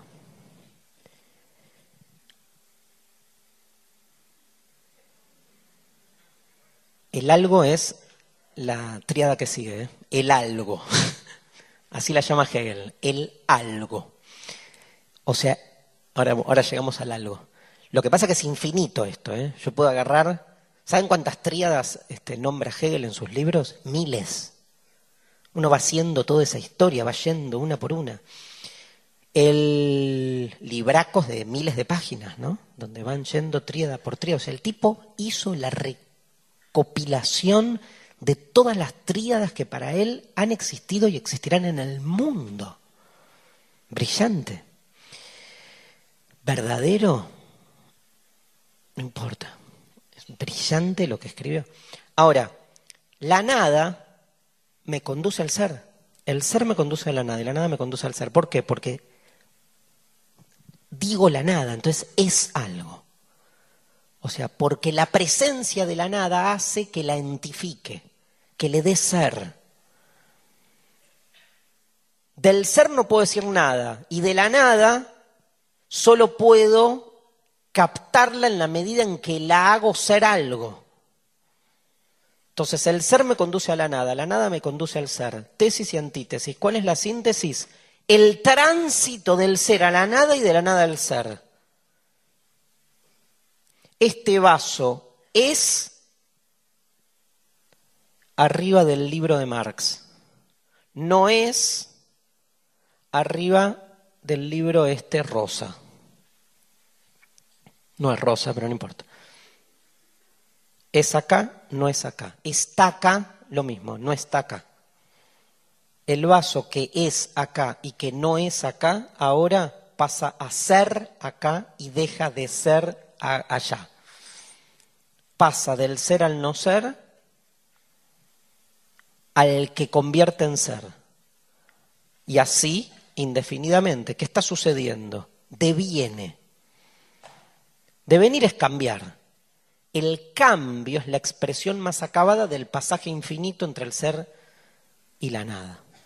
Porque además les quiero decir algo, al ser y a la nada no lo entendemos si no es en virtud del devenir porque el ser en sí mismo es inexplicable. Solo entiendo que hay ser porque hay nada, y solo entiendo que es la nada porque hay ser que se retrae. O sea que ambos momentos son lo que son porque están ligados, como mamá y papá. ¿Quién es papá? ¿El ser o la nada? Clave filosófica del feminismo. ¿Qué? ¿Por qué la mujer la nada? ¿Por qué? Porque es carente, porque no tiene nada ahí abajo, no tiene nada. la vagina es nada. Así se construyen las discriminaciones en la historia, ¿no? ¿Quién es la negación? ¿Quién es la antítesis? ¿Quién es la carente? ¿no? ¿Qué hubiéramos dicho? El hombre es el ser y la mujer es la nada. Obvio. Que construimos la tríada de ahí. Por eso también, ¿no? Padre, madre. No al revés. Eh, igual es interesante porque la negación en realidad es la que motoriza, ¿no? Porque la afirmación pone, pero queda ahí instalada. Es la negación la que hace como que la cosa empiece a, a moverse. Bueno, el devenir deviene en algo. Entonces el devenir como nueva tesis lleva como antítesis el algo. Claro, eso es filosofía pura, ¿no? El algo como si fuese un concepto. Y así sigue.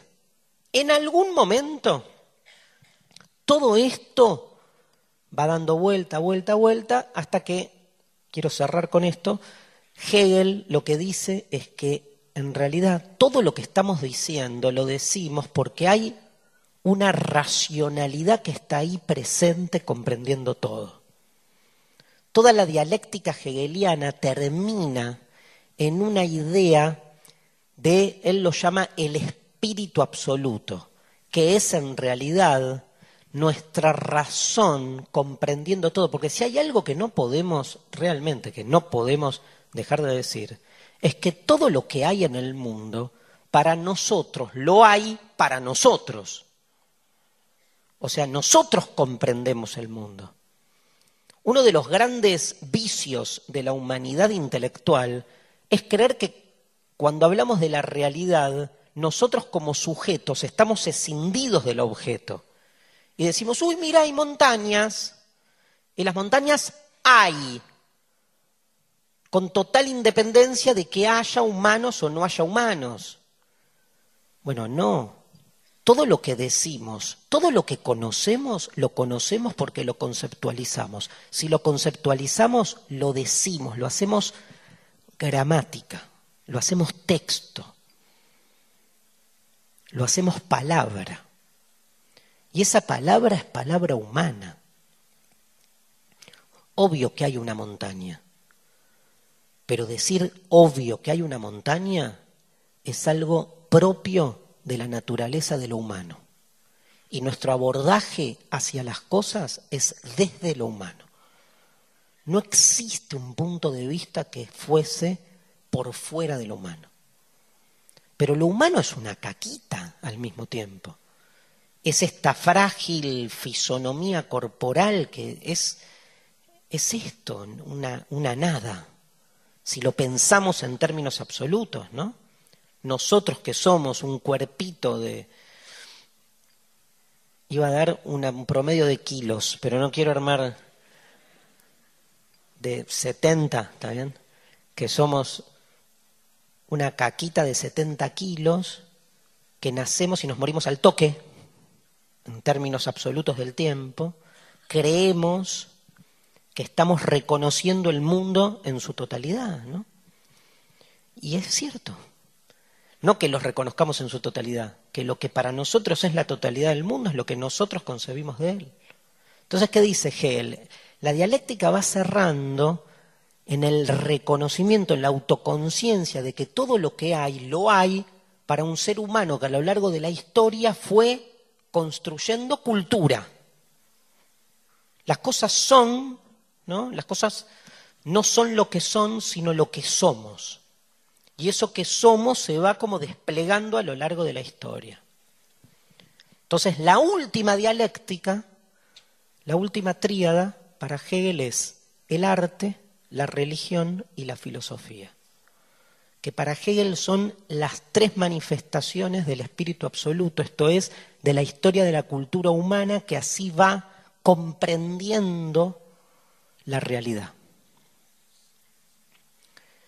Dice entonces Hegel para terminar, hoy vivimos en los albores del final de la historia. Vivimos en la conciliación de todo. Todo tiene sentido porque todo está entramado desde la filosofía como última síntesis. Puedo comprender la totalidad del mundo. Y usa esta palabra, conciliación, muy peronista. Hegel es muy peronista. ¿Conocen ese poema que dice quién, qué es peronista y qué no es peronista? ¿Lo conocen? No. Ay, ¿cómo se llama? ¿Alguien lo conoce? No. Ese. Búsquenlo. Escolástica peronista ilustrada. Es de un poeta que agarra todo lo que hay y dice, ¿qué es peronista? y que no es peronista, pero como si les dijese, no sé, caminar de noche usando el celular este, y a todo lo que da es peronista. Sacarse un moco cuando conoces a tu suegra es peronista. Y así va haciendo que... Bueno, Hegel es peronista, claramente, porque es la conciliación absoluta de todo. Marx no es peronista. Marx, lamentablemente, para muchos peronistas, no es peronista, porque Marx viene y dice, yo entiendo, querido Hegel, todo el planteo, entiendo todo el sistema, entiendo la dialéctica, la compro, la suscribo y me la llevo. Me encanta todo, todo. Tengo un par de problemas. Los quiero plantear y quiero ver de qué manera los podemos resolver. El primer problema que tengo es que este mundo que vos planteás, querido Hegel, donde todo está entramado con todo y racionalmente cada tríada dialéctica da lugar a su negación y a su, superación, sin embargo hay un resto que no explica. Y no se mete con los negros que le contaba antes, que eso después va saliendo, con algo mucho más, este, para Marx, eh, impactante desde el punto de vista de la historia que está viviendo en ese momento. Hay algo irracional, dice Marx. ¿Por qué irracional? Porque no cuaja en la racionalidad dialéctica del sistema. ¿Qué cosa? La existencia del proletariado. Marx dice, no entra, no cuaja. Los chicos en las minas inglesas trabajando porque tienen los deditos delgados por dos mangos y muriendo de arramilletes, no entra en ninguna racionalidad. La dialéctica no lo explica. La dialéctica hegeliana como búsqueda de toda conciliación. Es como que para que cierre la, la racionalidad dialéctica absoluta, al proletariado o lo suprimís o tenés que abrirla la dialéctica porque ese es un hecho irracional. Y da argumentos, muchos argumentos. Les traigo en realidad dos. Uno, digamos, que se los quiero nombrar para, para nada, para ver por qué lado va Marx, y el segundo, que es el que más me importa, que me habilita todo lo que sigue. Em, en un momento Hegel dice, y esto es como esos lugares donde pisa el palito, que la libertad se juega en la propiedad. O sea, en el desarrollo histórico de la dialéctica, en un momento Hegel dice, el espíritu libre alcanza el desarrollo de su libertad en la medida en que se apropia de la naturaleza. Marx evidentemente dice, tenemos un problema, porque el obrero no es propietario. Si el obrero no es propietario, sobra. Si el obrero no es propietario, no es hombre libre. Si no es hombre libre, hay una desigualdad estructural que no cierra. Para él, la existencia del proletariado es como un, como una, mm, eh, un palo en la rueda. Piénsenlo así, que no deja como un palo en la última puerta, ¿no? Cuando todo parece que estaba armoniosamente cerrando, ¡tac! Claro, si fueran pocos y no tuvieran fuerza y no los necesitáramos, los liquidamos. Pero es al revés. Esa clase obrera es la evidencia de todo lo que está atrás hay algo que evidencia la existencia del proletariado que Marx va a explicar. Y en ese sentido, lo segundo que dice Marx, tal vez una de las páginas más bellas de los manuscritos económicos filosóficos, libro que les recomiendo si quieren empezar a leer a Marx por algún lado, sobre todo una sección, creo que es la sección 1, pero dentro de la sección 1, capítulo 1, hay una sección que tiene seis páginas que se llama El trabajo alienado o el trabajo enajenado. Alienación, enajenación, dos palabras que ahora vamos a ver. Allí lo que dice Marx es, ese espíritu absoluto de Hegel que se desarrolla en el arte, en la religión, en la filosofía, que se desarrolla en la cultura, esa vida espiritual que hace que el ser humano despliegue su ser, su vocación, le es birlada al obrero. Porque el obrero no tiene acceso a una vida espiritual. No tiene acceso a una vida espiritual porque está laburando 14 horas por día. Absolutamente imposibilitado de otro desarrollo vital que no sea el ejercicio activo de su fuerza de trabajo. Dice Marx, esto les decía en una de las páginas más hermosas de los manuscritos, dice, solo se siente eh, eh, eh, cuando mm, trabaja, cuando lo contratan al obrero para trabajar como un ser humano que va a trabajar, en su trabajo el ser humano se siente animal. Porque lo que le exigen al proletario es un tipo de trabajo donde está accionando corporalmente sus músculos, su fuerza física, en el ejercicio de sus labores permanentes y cotidianas. Lo que se le contrata al obrero no es nada que tenga que ver con su realización, con su vocación. Lo que se le contrata es lo que de animal tiene el obrero. Recuerden que Frederick Taylor, por ejemplo, uno de los, digamos, este, promotores de lo que es el Taylorismo como sistema de producción que da origen a la producción este, de masas, decía, el obrero para mí el obrero ideal es el chimpancé, decía. Porque el chimpancé le pones la banana enfrente y acciona permanentemente sin ningún tipo de problemáticas, digamos, este, excedentes.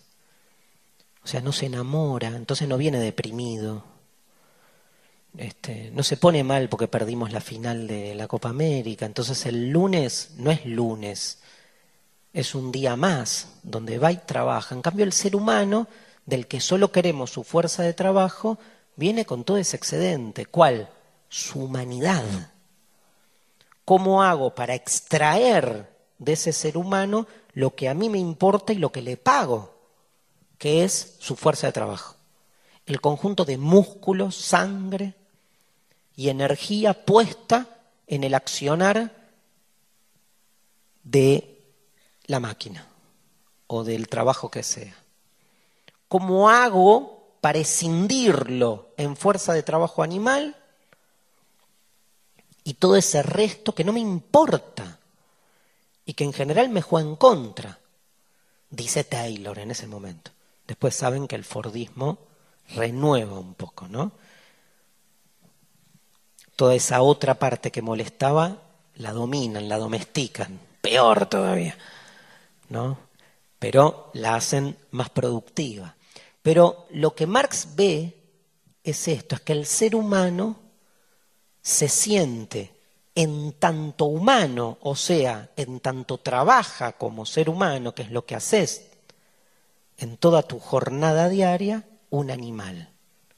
Y solo se siente al revés humano cuando fuera del trabajo reduce su vida a las cuestiones animales, porque después de estar 14 horas por día, te vas a tu casa y ¿qué te pone feliz? Dormir,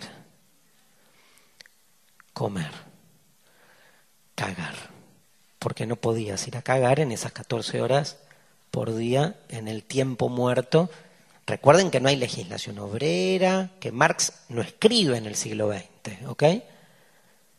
Está viendo una relación conceptual que es fascinante ahí y que es muy expresiva, además de una realidad concreta. Cuando es humano, se siente animal.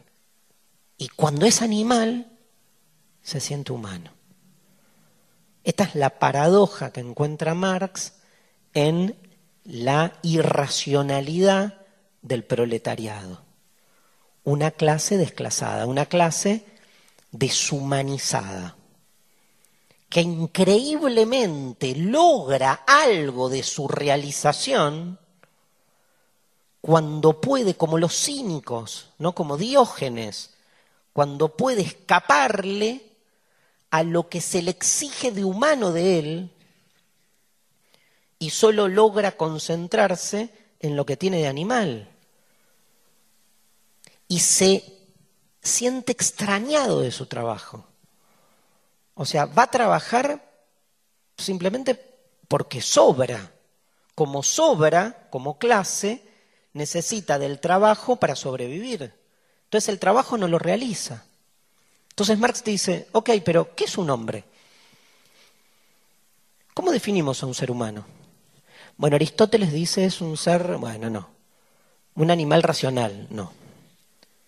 ¿Qué define lo humano? Me voy a pelear con eso, me voy a pelear con toda esa tradición que piensa el ser humano como un compuesto de cuerpo y alma y como que lo definitorio de lo humano tiene que ver con nuestra racionalidad, con nuestra espiritualidad, con algo que está en nuestro interior. No, soy dialéctico. Nada está en mi interior. Todo tiene que ver con las relaciones que genero. Entonces dice dos cosas. El ser humano es, antes que nada, dice Marx, sus relaciones sociales. O sea, lo que define al ser humano no es nada intrínseco, es justamente el modo en que se vincula con los otros. Y fundamentalmente, tal vez dice Marx en uno de los momentos claves para entender la diferencia de este planteo con la historia del humanismo occidental, el ser humano, dice Marx, es un ente que se produce a sí mismo. O sea, lo característico de lo humano es el trabajo. Lo que define al ser humano es que el ser humano trabaja la naturaleza. El ser humano produce la naturaleza. Producir. El ser humano produce la naturaleza, el ser humano se produce a sí mismo produciendo la naturaleza. Verbo producir Ducere, ducere, ¿sí? significa llevar en latín. Pro.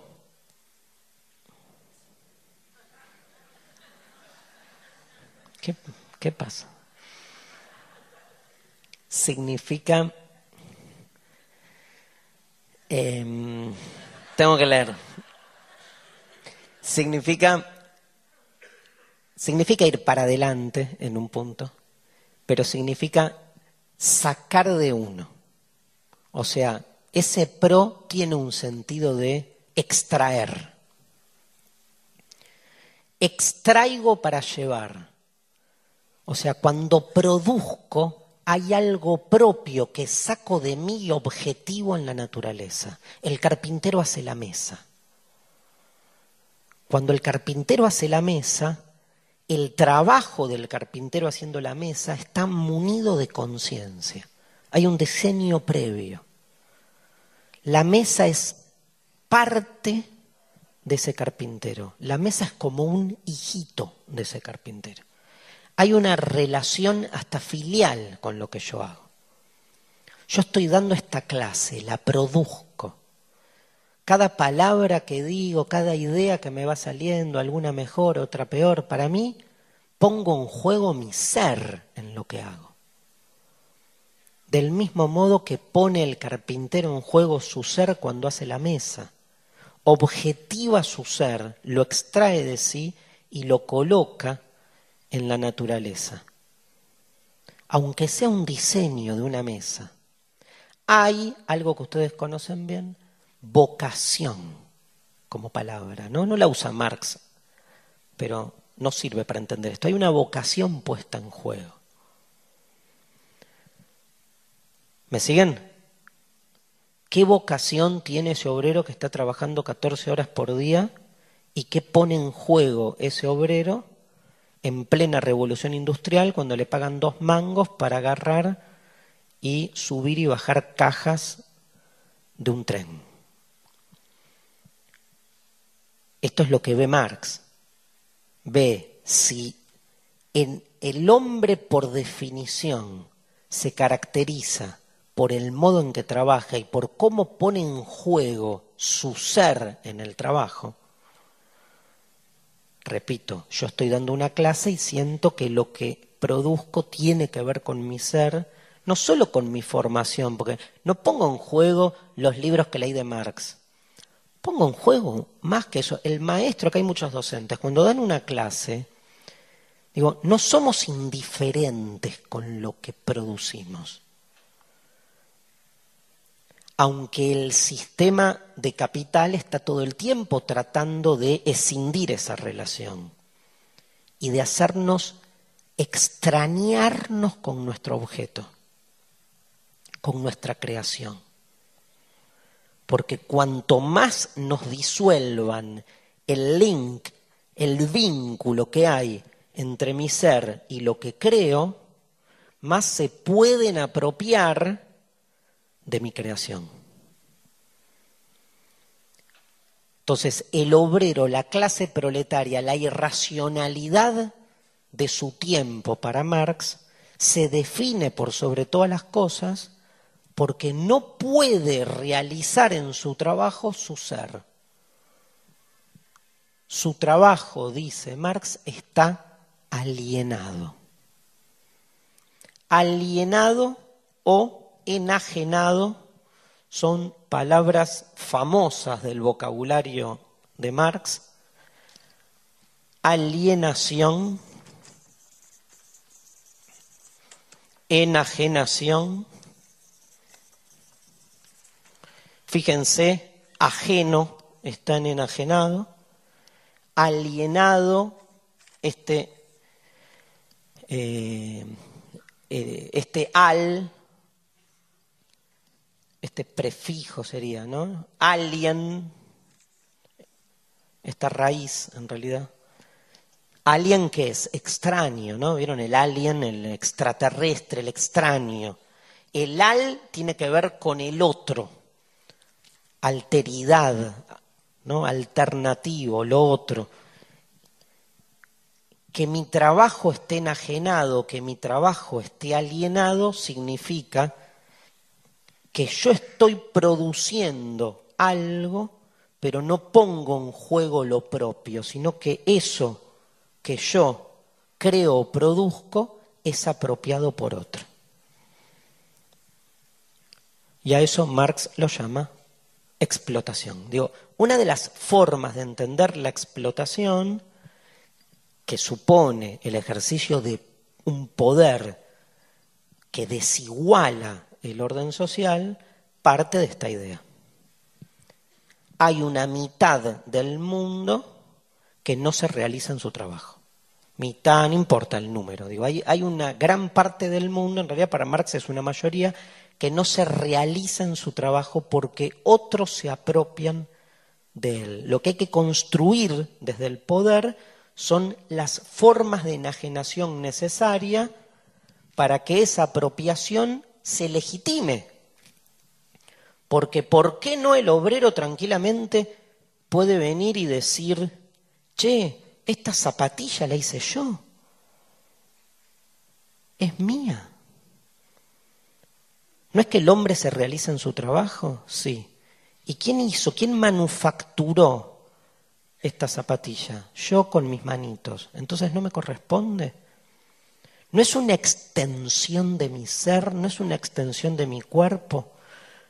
No es la propiedad algo que depende del trabajo puesto en juego en la transformación de la naturaleza?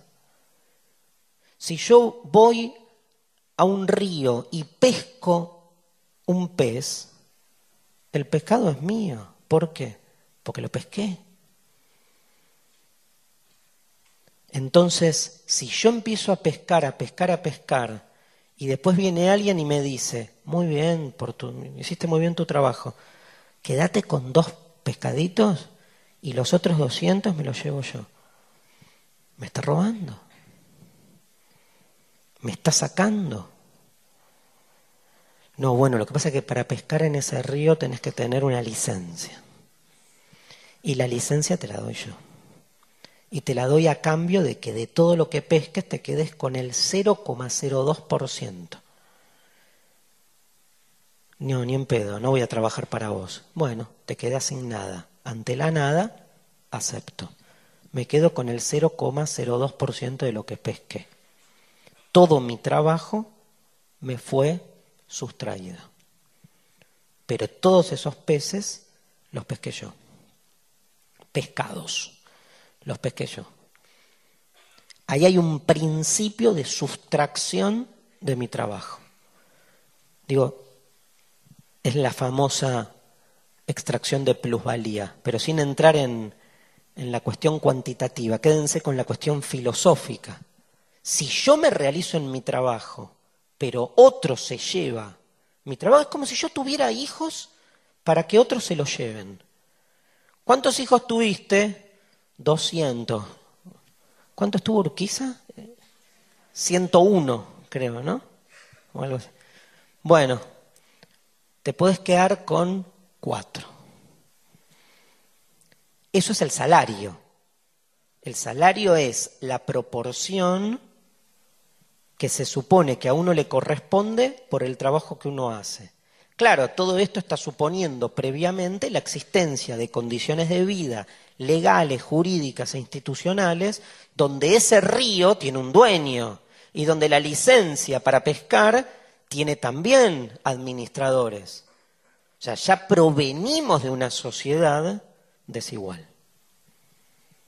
Y en esa sociedad ontológicamente desigual hay una clase que llega desposeída, que lo único que tiene para poner en juego es su fuerza de trabajo, porque la clase, la clase proletaria no tiene nada, lo único que tiene es fuerza y un cuerpo, y hasta ahí. Es dueño de su cuerpo, hasta ahí. Ese cuerpo es puesto en juego a cambio de un salario para producir mercancías, objetos, productos. Y lo que recibe es una parte ínfima.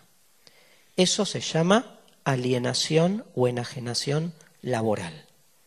Dice Marx que hay cuatro figuras de la enajenación. El obrero está enajenado o alienado con el producto. Esto lo acabamos de explicar. ¿Por qué con el producto? Porque no siente que el producto es propio. Siente que lo que produce se lo llevan. La segunda enajenación no es con el producto, sino con la actividad. El obrero siente que lo que está haciendo no lo realiza, porque no puede trabajar de lo que quiere. Les hago una pregunta incómoda. Es levantar la mano nada más, ¿eh? no implica tanto. De verdad, pero en el fondo, no se autojustifiquen ni le encuentren una vuelta. Levante la mano quien trabaja de lo que le gustaría hacer en la vida para ser feliz.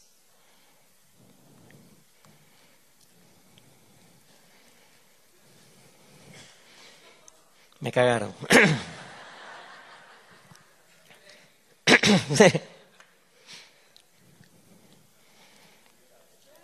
¿Quién levantó la mano? A ver, ahí quién levantó. ¿De qué trabajan? De maestra. O sea, de maestra. Ni hablar. Soy. Los docentes tenemos esa especie de hay que, hay, hay, que, hay que ir todos los días. Así que uno tiene que, este, que soportarse a sí mismo, ¿no? Y, y bien. Pero digo, por ahí formulé mal la pregunta. Digo, vamos de nuevo. Yo también estoy muy contento de lo que hago. Me encanta lo que hago. Ahora, si me dieran a elegir, si me dieran a elegir, el 90% de las actividades que hago en el día no las haría. Si me dieran a elegir en serio, estaría, digamos, dos años escribiendo un libro. O sea, dame a elegir mi hacer, mi hacer en un sentido de que no hay una necesidad. Digo, muchas de las maestras que están acá, que seguramente aman su profesión, probablemente no elegirían el 90% de las estructuras y los marcos en el que tienen que ejercer su labor docente, desde el salario hasta los funcionarios, hasta las normativas, hasta la mitad de los alumnos. Pobres. Pero uno está todo el tiempo lidiando, está negociando. Digo, en ese sentido pensémoslo eh, desde un punto de vista más exagerado. O sea, desde lo vocacional en un sentido como más utópico. ¿Qué me gustaría hacer? Digo, si el ser humano se define en función de lo que hace y la vida es una dura nada, o sea, ¿en qué se me va? ¿A qué me dedico? ¿Qué elegiría? Entonces, seguramente mucho de lo que muchos de nosotros hicimos, igual la mayoría no levantó, ¿eh? los bancos, seguramente la mayoría de las cosas que hacemos eh, uno las justifica, pero puesto en la radicalidad de la pregunta, seguro, a mí, a mí me gustaría, a mí me pasa eso, me encantaría ahora no tener que hacer nada más que estar tranquilo dos años escribiendo un libro que tengo en la cabeza y que no lo puedo hacer porque no, no tengo tiempo, ¿por qué? Porque tenés que ir a la mina como los chicos a trabajar, este, no, no, o sea, es hasta irrespetuoso quejarme de mi trabajo, desde ese punto de vista moral, si quieren. Pero en el fondo, puesto contra mí mismo en función de lo vocacional, y sí, me encanta lo que hago. Ahora, me encantaría, frente a lo que me encanta, me encantaría mucho más. Ese mucho más no es de, de, de ambicioso, es al revés, es de que uno, evidentemente, vive en estructuras y para Marx ahí está el punto clave. Para Marx, la sociedad venidera, el comunismo real, en la teoría de Marx, es aquel donde nadie debería hacer nada que fuese en contra de su propio deseo vocacional. Entonces, me dirán, como cuando yo digo esto, muchos están pensando, los conozco. Bueno, pero ¿quién levanta la basura de las calles? ¿Y quién lava los calzones? Como si a alguien le gustase vocacionalmente, ¿no? Así el, el marxista tipo como dogmático que te las va a defender todas, te va a decir, no, a alguien le gusta destapar los caños. Bueno, no. O sea, no, esto no es un recetario de cómo organizar una sociedad. Y esto es lo que yo les decía en la primera parte, que en Marx le puede jugar a favor o le puede jugar en contra. O sea, si pensamos a Marx como un tipo que nos está dando una plataforma política para mañana asumir de intendente de la ciudad de Rosario y ejecutar políticas de gestión concreta, no estamos entendiendo lo que estamos leyendo. No es eso. Es un filósofo. Es como la República de Platón. Lo que pasa es que al decir esto, me voy para el otro lado. Le quito a Marx algo muy propio, que es que Marx está hablando de la realidad que está viviendo. Pero bueno, eso, de eso se trata con este autor, de ir como de un lado para otro. También es cierto que la clase proletaria que Marx este, analiza no es la de ahora. El gerente general de Unilever Latinoamérica, para el, según la teoría de Marx, es clase obrera explotada. Y sí, ¿eh? y la extracción de plusvalía de esa persona debe ser de los más explotados del mundo, porque lo que gana Unilever gracias a ese gerente general y lo que gana el gerente general, esa diferencia es abismal. Pero bueno, no cuaja, es otra cosa la que, está, la que nos está proponiendo el análisis.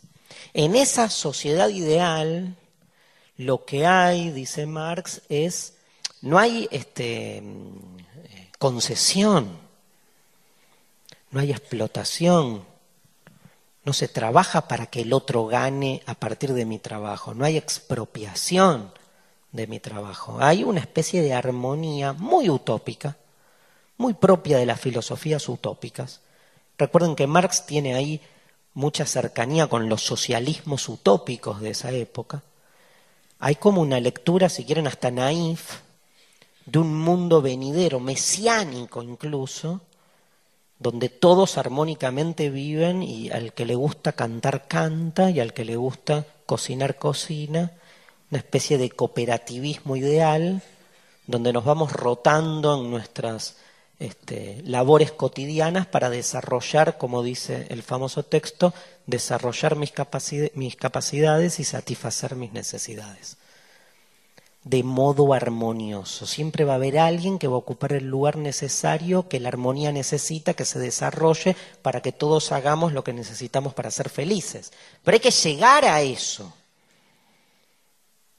Y dice Marx, no se llega a eso pacíficamente porque las sociedades en las que vivimos desde que el hombre es hombre van por otro lado. Y así empieza el manifiesto comunista.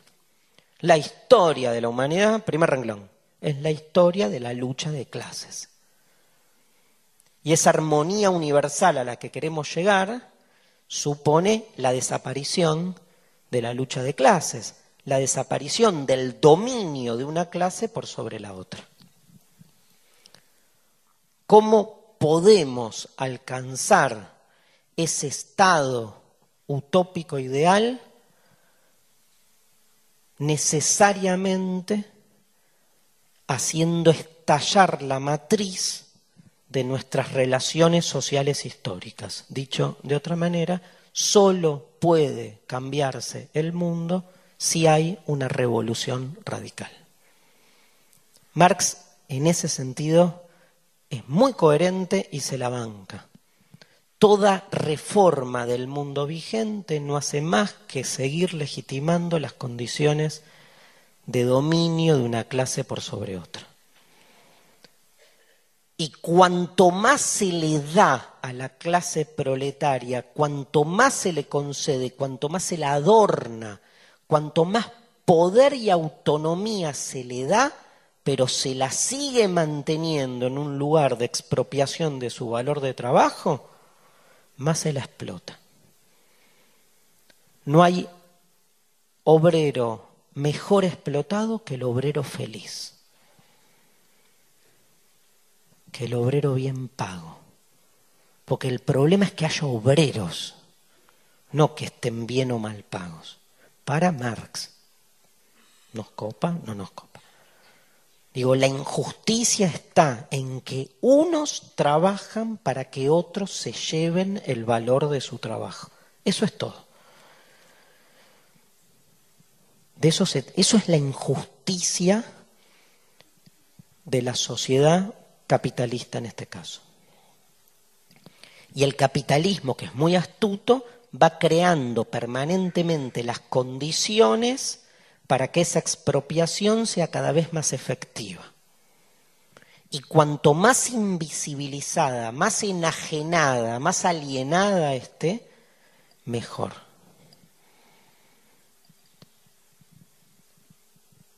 La alienación es una figura clave. Avanzo un poco más con eso. Me quedan las otras dos, se las nombro. Después las buscan. Es eh, en manuscritos dice eh, alienación con el producto, con la actividad, con el ser genérico, con la idea de esto que hablamos, de lo que es la realización de lo humano. Nadie se siente realizado en el trabajo. Y la cuarta, que es, es la enajenación con el otro, o sea, cómo el obrero se vuelve él mismo una mercancía. Y entonces se mercantilizan las relaciones sociales. Otra enajenación que encuentra Marx. Las personas ya no nos relacionamos entre personas en términos de lo que somos. Nos relacionamos en términos de lo que valemos. Nos mercantilizamos, palabra que viene de mercancía. Así empieza el capital libro de 1867 se edita la primera, el primer tomo. Los manuscritos son de 1844. Pasaron 23 años. Marx nació en 1818. ¿Cuándo escribió los manuscritos? A los 26 años. ¿Qué hacíamos nosotros a los 26 años? Spinetta escribió Barro tal vez a los 15 años. Barro tal vez. ¿Qué hacíamos nosotros a los 15 años? No tiene sentido.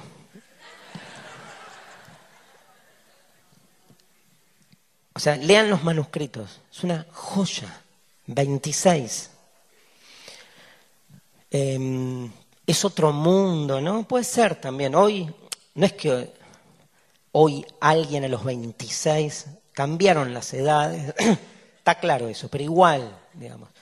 Los tres, cuatro libros del joven Marx son impactantes. ¿Cuánto está puesto? Aparte, ¿cuánto estudió? ¿Cuánto sabía para que esos estén escritos con todo ese conocimiento? No había, no googleaba a Marx. O sea, piensen eso. Además, está ahí. Bueno, en el Capital empieza así, con la explicación de lo que es la mercancía. Eso yo sé que muchos lo conocen, pero porfa, es clave para entender el mundo invertido. Me perdí con el marcador. Ah, acá. El, el mundo invertido del que habla Marx. Tienen que entender esa idea de mundo invertido. ¿Qué es una mercancía? Una mercancía es cualquier, cualquier objeto, cualquier bien que yo produzco para el intercambio. Cualquier bien que yo produzco para el intercambio. Eso es una mercancía. Yo agarro, no sé, y tengo en mi casa eh, un árbol de manzanas y empiezo a sacar las manzanas del árbol. Si saco una manzana y me la como, no es una mercancía porque la estoy consumiendo yo, es, para mi uso. Todo bien tiene un valor de uso, dice, capital, capítulo 1, valor de uso, valor de cambio. La mercancía es el valor de cambio, el valor que tiene algo en función de su intercambio. Como tengo muchas manzanas en mi patio y a la gente le encantan las manzanas, le dedico un tiempo a sacar manzanas del árbol. Eso se llama trabajo, porque en vez de estar tirado en mi cama mirando el techo, saco manzanas de un árbol. ¿Para qué? Para intercambiárselas a cualquiera de ustedes que me dé a cambio de esos, no sé, pornografía, lo que quieran, pospornografía. Y entonces hacemos el intercambio. Pero, digamos, las manzanas de más que yo saqué para recibir a cambio la pospornografía, el objetivo que tuvo ese trabajo no es mi realización, es el intercambio.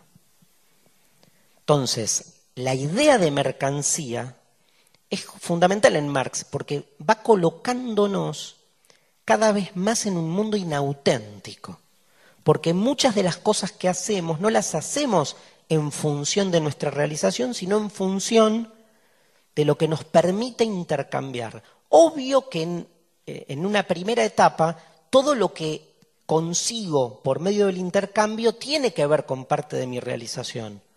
Pero cuando me doy cuenta que tengo un montón de árboles de manzana, y que puedo estar sacando manzanas y acumulando cada vez más capital en función de esas manzanas que yo extraigo, llega un momento en mi vida que no hago otra cosa que sacar manzanas, atravesado por un único sentimiento que es la acumulación. Y entonces mi vida también se enajena. Se enajena porque pierde sentido el propósito. El propósito se vuelve esa capacidad que tengo de acumular, esa ambición que de algún modo se pone en juego ahí. Ahora, no me quiero ir por las ramas de las manzanas, pero quiero decir esto. Em, si yo, vamos a hacer, vamos a ir con el capital, quiero hacer esta división. Si yo agarro y este, supónganse, no tengo otra cosa en mi casa que manzanas, que árboles de manzanas. Y entonces como mucha manzana, tomo jugo de manzana, desayuno omelette de manzana, me, la, me baño con licuado de manzana y miro por la ventana y veo que mi vecino tiene naranjas, se produce un intercambio de mercancías natural, donde mira, yo tengo un montón de manzanas, vos tenés un montón de naranjas, compartamos, intercambiemos. Mi mercancía, mercancía 1, se convierte en dinero para que con ese dinero yo adquiera mercancía 2. Yo agarro muchas de mis manzanas, tun, tun, tun, las cambio por dinero, voy al pueblo y digo, che, necesito un doctor. Viene el doctor y dice, ¿qué onda? Me duele la panza. Bueno, te voy a atender. ¿Cómo me pagas? Con manzanas, porque yo lo que tengo son manzanas. Para no estar llevándole manzanas a todo el mundo, aparece el dinero como una como un símbolo que lo que hace es sintetizar o resumir la posibilidad de ese intercambio. Esto que Marx llama sociedad de reproducción simple de mercancías no tiene otro objetivo que el intercambio de, de cosas. Y en definitiva a mí no me anima otro propósito que no sea cuál partir de lo que yo hago y de lo que acumulo con mi trabajo para intercambiarlo por otras cosas que necesito. El problema es cuando se invierte, porque en el capitalismo no se piensa así. En el capitalismo se piensa de otra manera. Se parte de dinero. Con el dinero se produce mercancías. Y las mercancías lo que me genera es aumentar el capital del que partí. La única lógica que anima la producción de mercancías, dice Marx, es el acrecentamiento del capital. Supónganse que ustedes son estos. Vienen de una familia que heredaron una platita. Tienen 200 mil dólares. Es mucho poco. Mazo. Bueno, un millón. Un millón de dólares. ¿Qué hacen con ese millón de dólares? ¿Qué hacen? Viajan hasta agotarlo. Pónganse en una mente más capitalista. Yo sé que... ¿Qué hacen? Lo invierten. Sáquense de la cabeza la especulación financiera porque no me sirve para este esquema. ¿Lo invierten en qué? en la producción de mercancías, en manzanas, dijimos. en la producción de mercancías. ¿Para qué? Para que después de un tiempo, de dos sea mayor que de uno. Para que se acreciente el capital del que parto.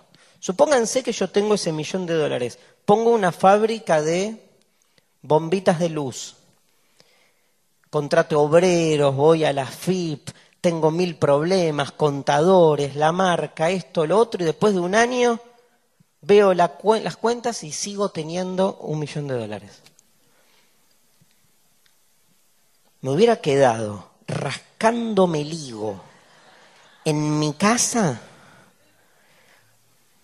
empapelando todas las paredes con los billetes y mirando y diciendo, wow, cuánta plata que tengo, cuánta plata que tengo.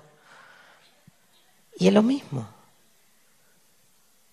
Pero no, tuvo un año al pedo, pasándola mal. No funciona. ¿Qué funciona? ¿Qué me tienen que decir ustedes? ¿Qué funciona? Una mercancía que me garantice, ¿no? Que me garantice que el capital crece. ¿Y cuál es la mercancía? Bueno, de eso se trata el éxito en el capitalismo, de ver en qué mierda invertir. M de mierda, ¿no?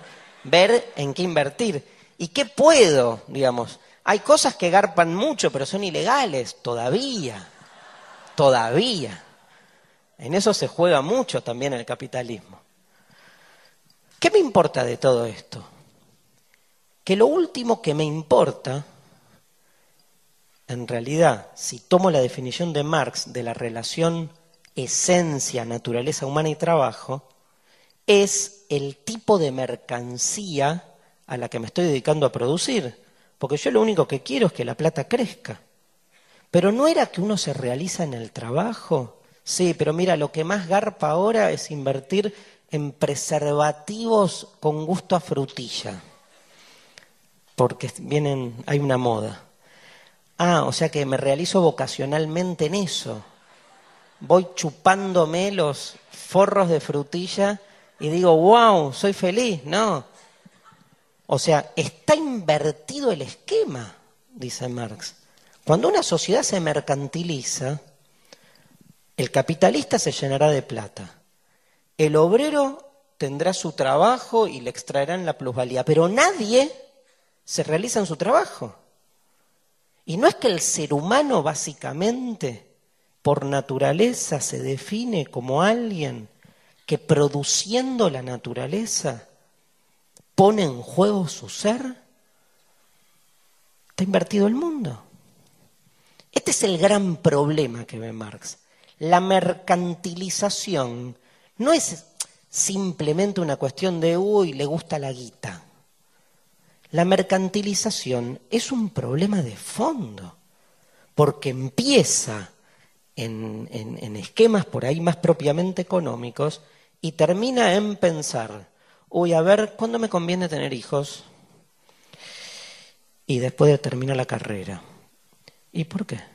Y bueno, porque hay un tiempo para terminar la carrera, porque productivamente necesito terminar la carrera, después hacer el posgrado, después hacer el postdoc, después conseguir la beca, después no sé qué.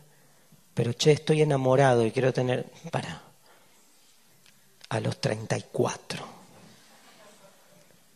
Y sí, hay un esquema mercantilizado donde evidentemente está pensado todo lo que hacemos en términos de productividad. La productividad es hija directa del capitalismo.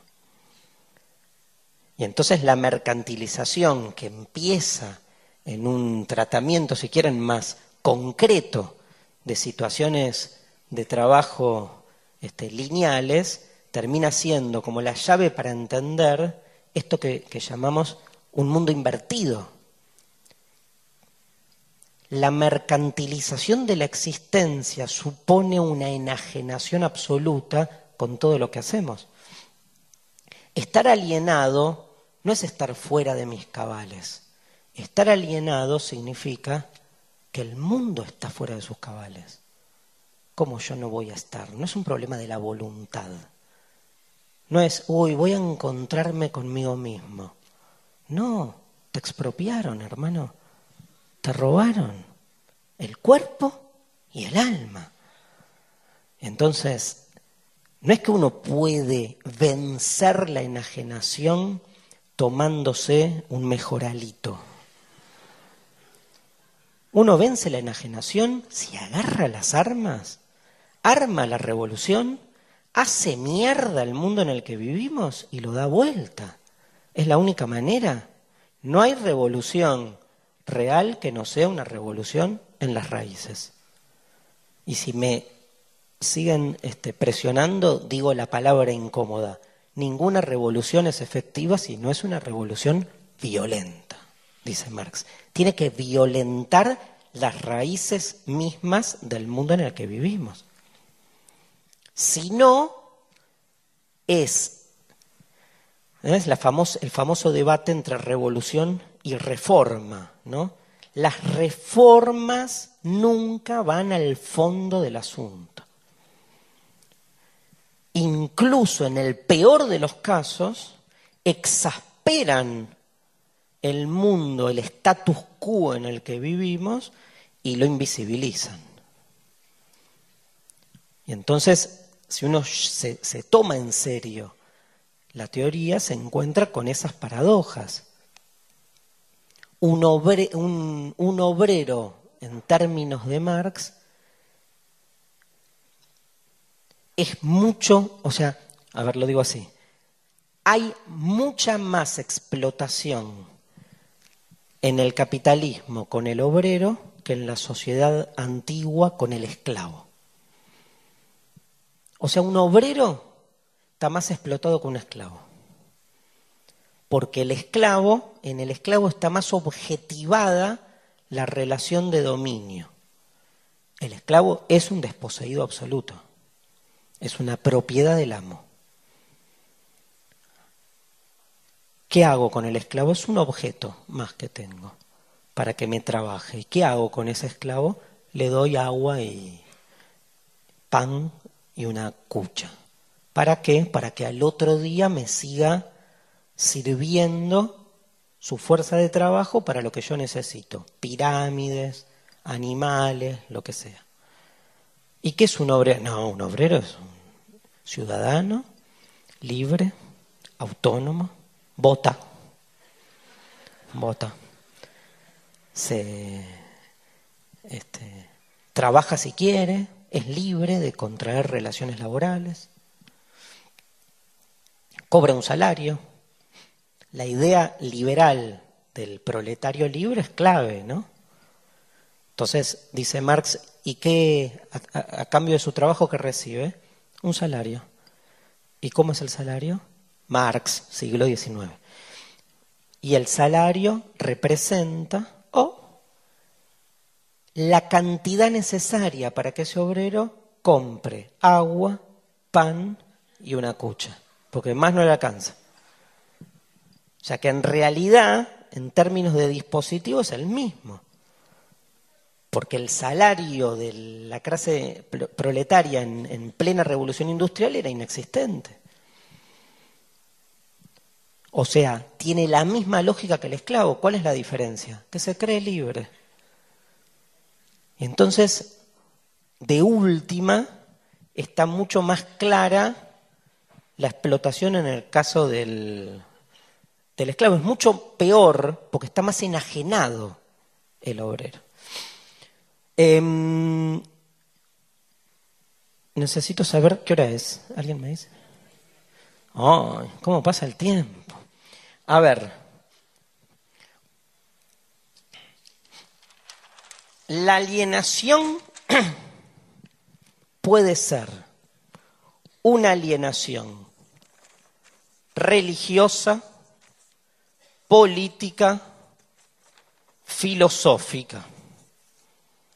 Y acá viene, como si quieren, para ir terminando la clase, uno de los momentos así, digamos, por ahí más reconocidos del pensamiento de Marx, muy cuestionado también por cierta simplificación que a veces se hace, pero me parece, sobre todo para un curso como este, fundamental trabajarlo, esto aparece en unas paginitas, son cuatro o cinco paginitas eh, de un texto del año 59, 1859.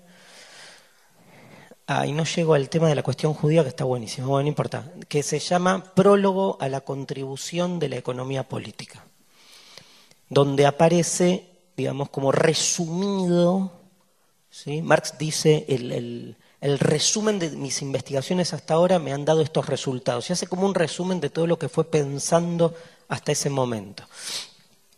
Lo que dice Marx es esto. Marx dice, las sociedades, si yo quiero entender una sociedad, tengo que entender de esa sociedad cómo se trabaja. O sea, si viene acá un cura y le digo, escúchame una cosa, explícame el orden social en el que vivimos, el cura va a agarrar y va a privilegiar un fundamento que ordena la realidad por sobre otro. Me va a decir, y hoy hay un retorno importante de lo religioso. Más allá de que sea verdad o no, lo que va a priorizar el cura es la relación del ser humano con la creencia, porque él entiende la totalidad del orden a partir de esas dicotomías primarias, ateo creyente, religión, ciencia. La lupa de él va ahí. ¿Sí? Del mismo modo, yo le pregunto a un diseñador, y el diseñador, vieron que ve diseño en todos lados. Vivimos la dictadura del diseño gráfico en este momento de la existencia. Todo es diseño. Ahora, si le pregunto a Marx, Marx va a decir, ¿querés entender el orden social? Es fácil. Fíjate cómo los hombres se relacionan para trabajar. Eso define todo. No, pero no es mejor leer libros de filosofía. No. ¿No es mejor ver la tele? No. ¿Cómo no? Si todo pasa en la tele. No. Anticipo los resultados de las investigaciones. La televisión no es más que un mecanismo más que existe para legitimar la posición privilegiada de los que en las relaciones productivas se han constituido históricamente en los dueños dominantes y amos del trabajo. O sea, la televisión está siempre al servicio del poder y el poder siempre es económico. Porque el poder puede manifestarse como poder religioso, como poder político, como el que quieran. Pero siempre en el fondo lo que hace toda la cultura, la conciencia social, es legitimar, reproducir una instancia de privilegio que en su primer formulación es una instancia de privilegio económica. Digo, en el fondo lo que corta el bacalao es la distribución de la riqueza. Esto es, de los productos de nuestro trabajo. Y la historia de la humanidad, dice Marx, es una historia de lucha de clases entre una clase que posee y una clase desposeída. Dominantes y dominados. Hay una clase dominante y una clase dominada. La clase dominante enajena a la clase dominada, la hace trabajar para ella. Esto es lo primero. Lo primero es la base económica de nuestra sociedad. Eso es lo primero. La base económica no es cuánta plata tiene cada uno, es peor. Es cómo nos organizamos para trabajar. Ya de por sí, en una sociedad donde existe la propiedad privada y donde existe gente que trabaja para otra, ya de por sí define un tipo de base económica, un tipo de sociedad. Lo único que importa es eso, es que hay gente que es poca, ¿sí? Es poca gente que es poca, que ha logrado que una gran mayoría trabaje para ellos. Esa mayoría que trabaja para los pocos, trabaja para ellos y no es consciente de su situación de sometimiento. Porque dice Marx, el poder económico no va a ser otra cosa, siempre a lo largo de la historia, que construir todo un conjunto de justificaciones que reproduzcan y sostengan su lugar de privilegio. Entonces, si la religión es el opio de los pueblos, del pueblo en realidad, es porque cada momento histórico, en cada momento histórico, el poder económico de cada momento necesitó crear un tipo de creencia que justifique, legitime, afirme ese lugar privilegiado de la clase dominante. La política, la filosofía, el arte, el derecho, todo está hecho para justificar la situación de dominio. Esta es como la teoría de la alienación llevada al extremo. Bueno, pero la religión cambió a lo largo de los tiempos, claro, porque cambiaron las formas de trabajo y las formas de producción. Entonces el cristianismo no era útil para justificar que haya amos y esclavos en la antigüedad.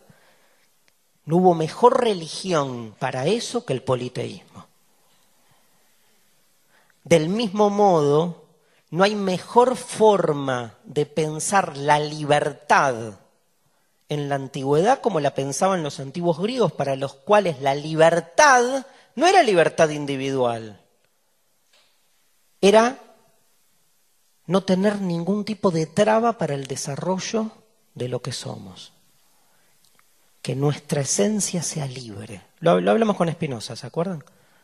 Digo, en esa locura un esclavo es libre si puede ser un esclavo eficiente, porque nada le impide liberar, estar liberado en el desarrollo de su propia esencia. Ahora, la idea de libertad individual no cuajaba con el feudalismo o no cuajaba con este, la sociedad antigua.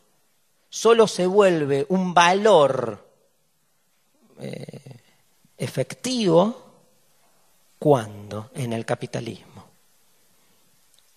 Entonces, primero se pasa del feudalismo al capitalismo y después todas las instituciones, los pensamientos, este, el arte, las creencias se van acomodando a la nueva situación de privilegio del nuevo poder económico. Es como que la economía en esta lectura, en esta lectura en algún punto reduccionista, economicista, la economía marca el rumbo. Y todo el resto está hecho en función de eso. Claro, nosotros venimos de una cultura que piensa al revés, que piensa que el mundo cambia porque el hombre crea ideas con su conciencia. Y dice Marx en este texto, famosa frase, no es la conciencia la que determina el ser, sino el ser el que determina la conciencia. O sea que para terminar, estamos enajenados todo el tiempo porque creemos que cuando pensamos libremente somos nosotros los que estamos pensando, pero en realidad estamos pensando lo que el sistema necesita que pensemos. Y el sistema necesita parte que nosotros pensemos que estamos pensando libremente. Nosotros creemos que deseamos, pero nuestro deseo también está manipulado, porque es parte de la necesidad propia del sistema de, dominio actual que nos creamos libres deseantes. Pero ese deseo está directamente alineado con un tipo de sociedad de consumo que entiende que el deseo se realiza en la adquisición del consumo. Entonces creemos que deseamos y en realidad estamos deseando lo que otros necesitan que nosotros deseemos. Pensamos, sentimos, deseamos, creemos lo que en realidad el otro poderoso alter, el que aliena, necesita que nosotros creamos que hacemos de manera autónoma. De este sistema no se sale de a poco. No es que se sale, no, bueno, voy a dar clase y le voy a explicar a mis alumnos que están enajenados. No. Voy a la fábrica y le digo a los obreros, están enajenados. No. La única manera, filosóficamente hablando, es subvertir la concepción que tenemos de las cosas.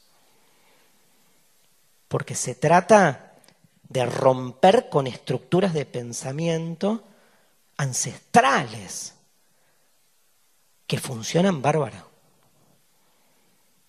Entonces, ¿se puede o no se puede? Marx cree que sí no solo escribió, pensó, sino que muchos de ustedes deben saberlo, biográficamente, participó de diferentes proyectos, tuvo en la primera internacional, le dedicó en algún punto su vida, con muchas críticas también, eh, a, a sus convicciones. Para algunos es un valor, para otros no importa. Lo que sí está claro es que la filosofía con Marx llega un, llega un punto muy interesante, que es que se vuelve una herramienta de transformación, pero no deja Marx de darle lugar a lo más rico que tiene la filosofía, que es llevar todo a su extremo. Y eso hace de Marx un pensador hiperprovocativo, pero al mismo tiempo por extremista, digamos, es muy seductor, pero al mismo tiempo ingenuo, porque uno dice, es tan provocativo que bueno, digo, el mundo sigue. Y es tanto lo que hay que este, generar como para que la cosa cambie, si uno se toma en serio eso, que se vuelve imposible. Bien, termino con esto, no termino más, ¿no? Pero Jacques Derrida, del que voy a hablar en algún momento, saben que es mi pensador favorito, a, fines de a principios de los 90 escribe Espectros de Marx, en un, librazo, en un tiempo en el que Marx estaba de modé, caída del muro, y retoma la idea del fantasma, espectros de Marx, fantasma. Ese manifiesto comunista que empieza la historia de la humanidad, la historia de la lucha de clases, tiene en realidad una primera hoja donde dice un fantasma recorre Europa, el fantasma del comunismo. Ese fantasma es interesante como figura para todo lo que conté, porque eso tiene, las tienen las ideas de Marx, ¿no?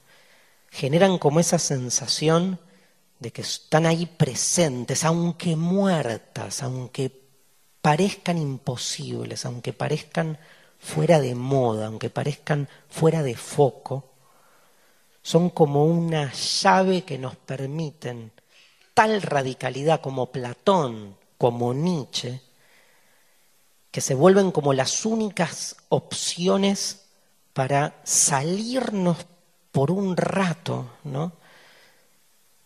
De una coacción que parece imposible. Entonces, es aire fresco. Digo, las ideas de Marx son necesarias permanentemente, como esos espectros de los, con los que uno, digamos, este, convive, que muchas veces sabe que son imposibles, pero los tiene ahí. Como el amor ideal, como la amistad incondicional, como la justicia infinita esos conceptos que uno dice, bueno, son imposibles, pero los necesito como amigos imaginarios, ¿no? Que me acompañen en el día a día para que la cosa entonces tenga sentido, porque si no, es doble la derrota, o sea, ya perdimos. Pero que aparte perdamos en ese lugar, que es el lugar de los sueños, sería la derrota final. Bueno, muchas gracias. Nos vemos la próxima con Charles Baudelaire.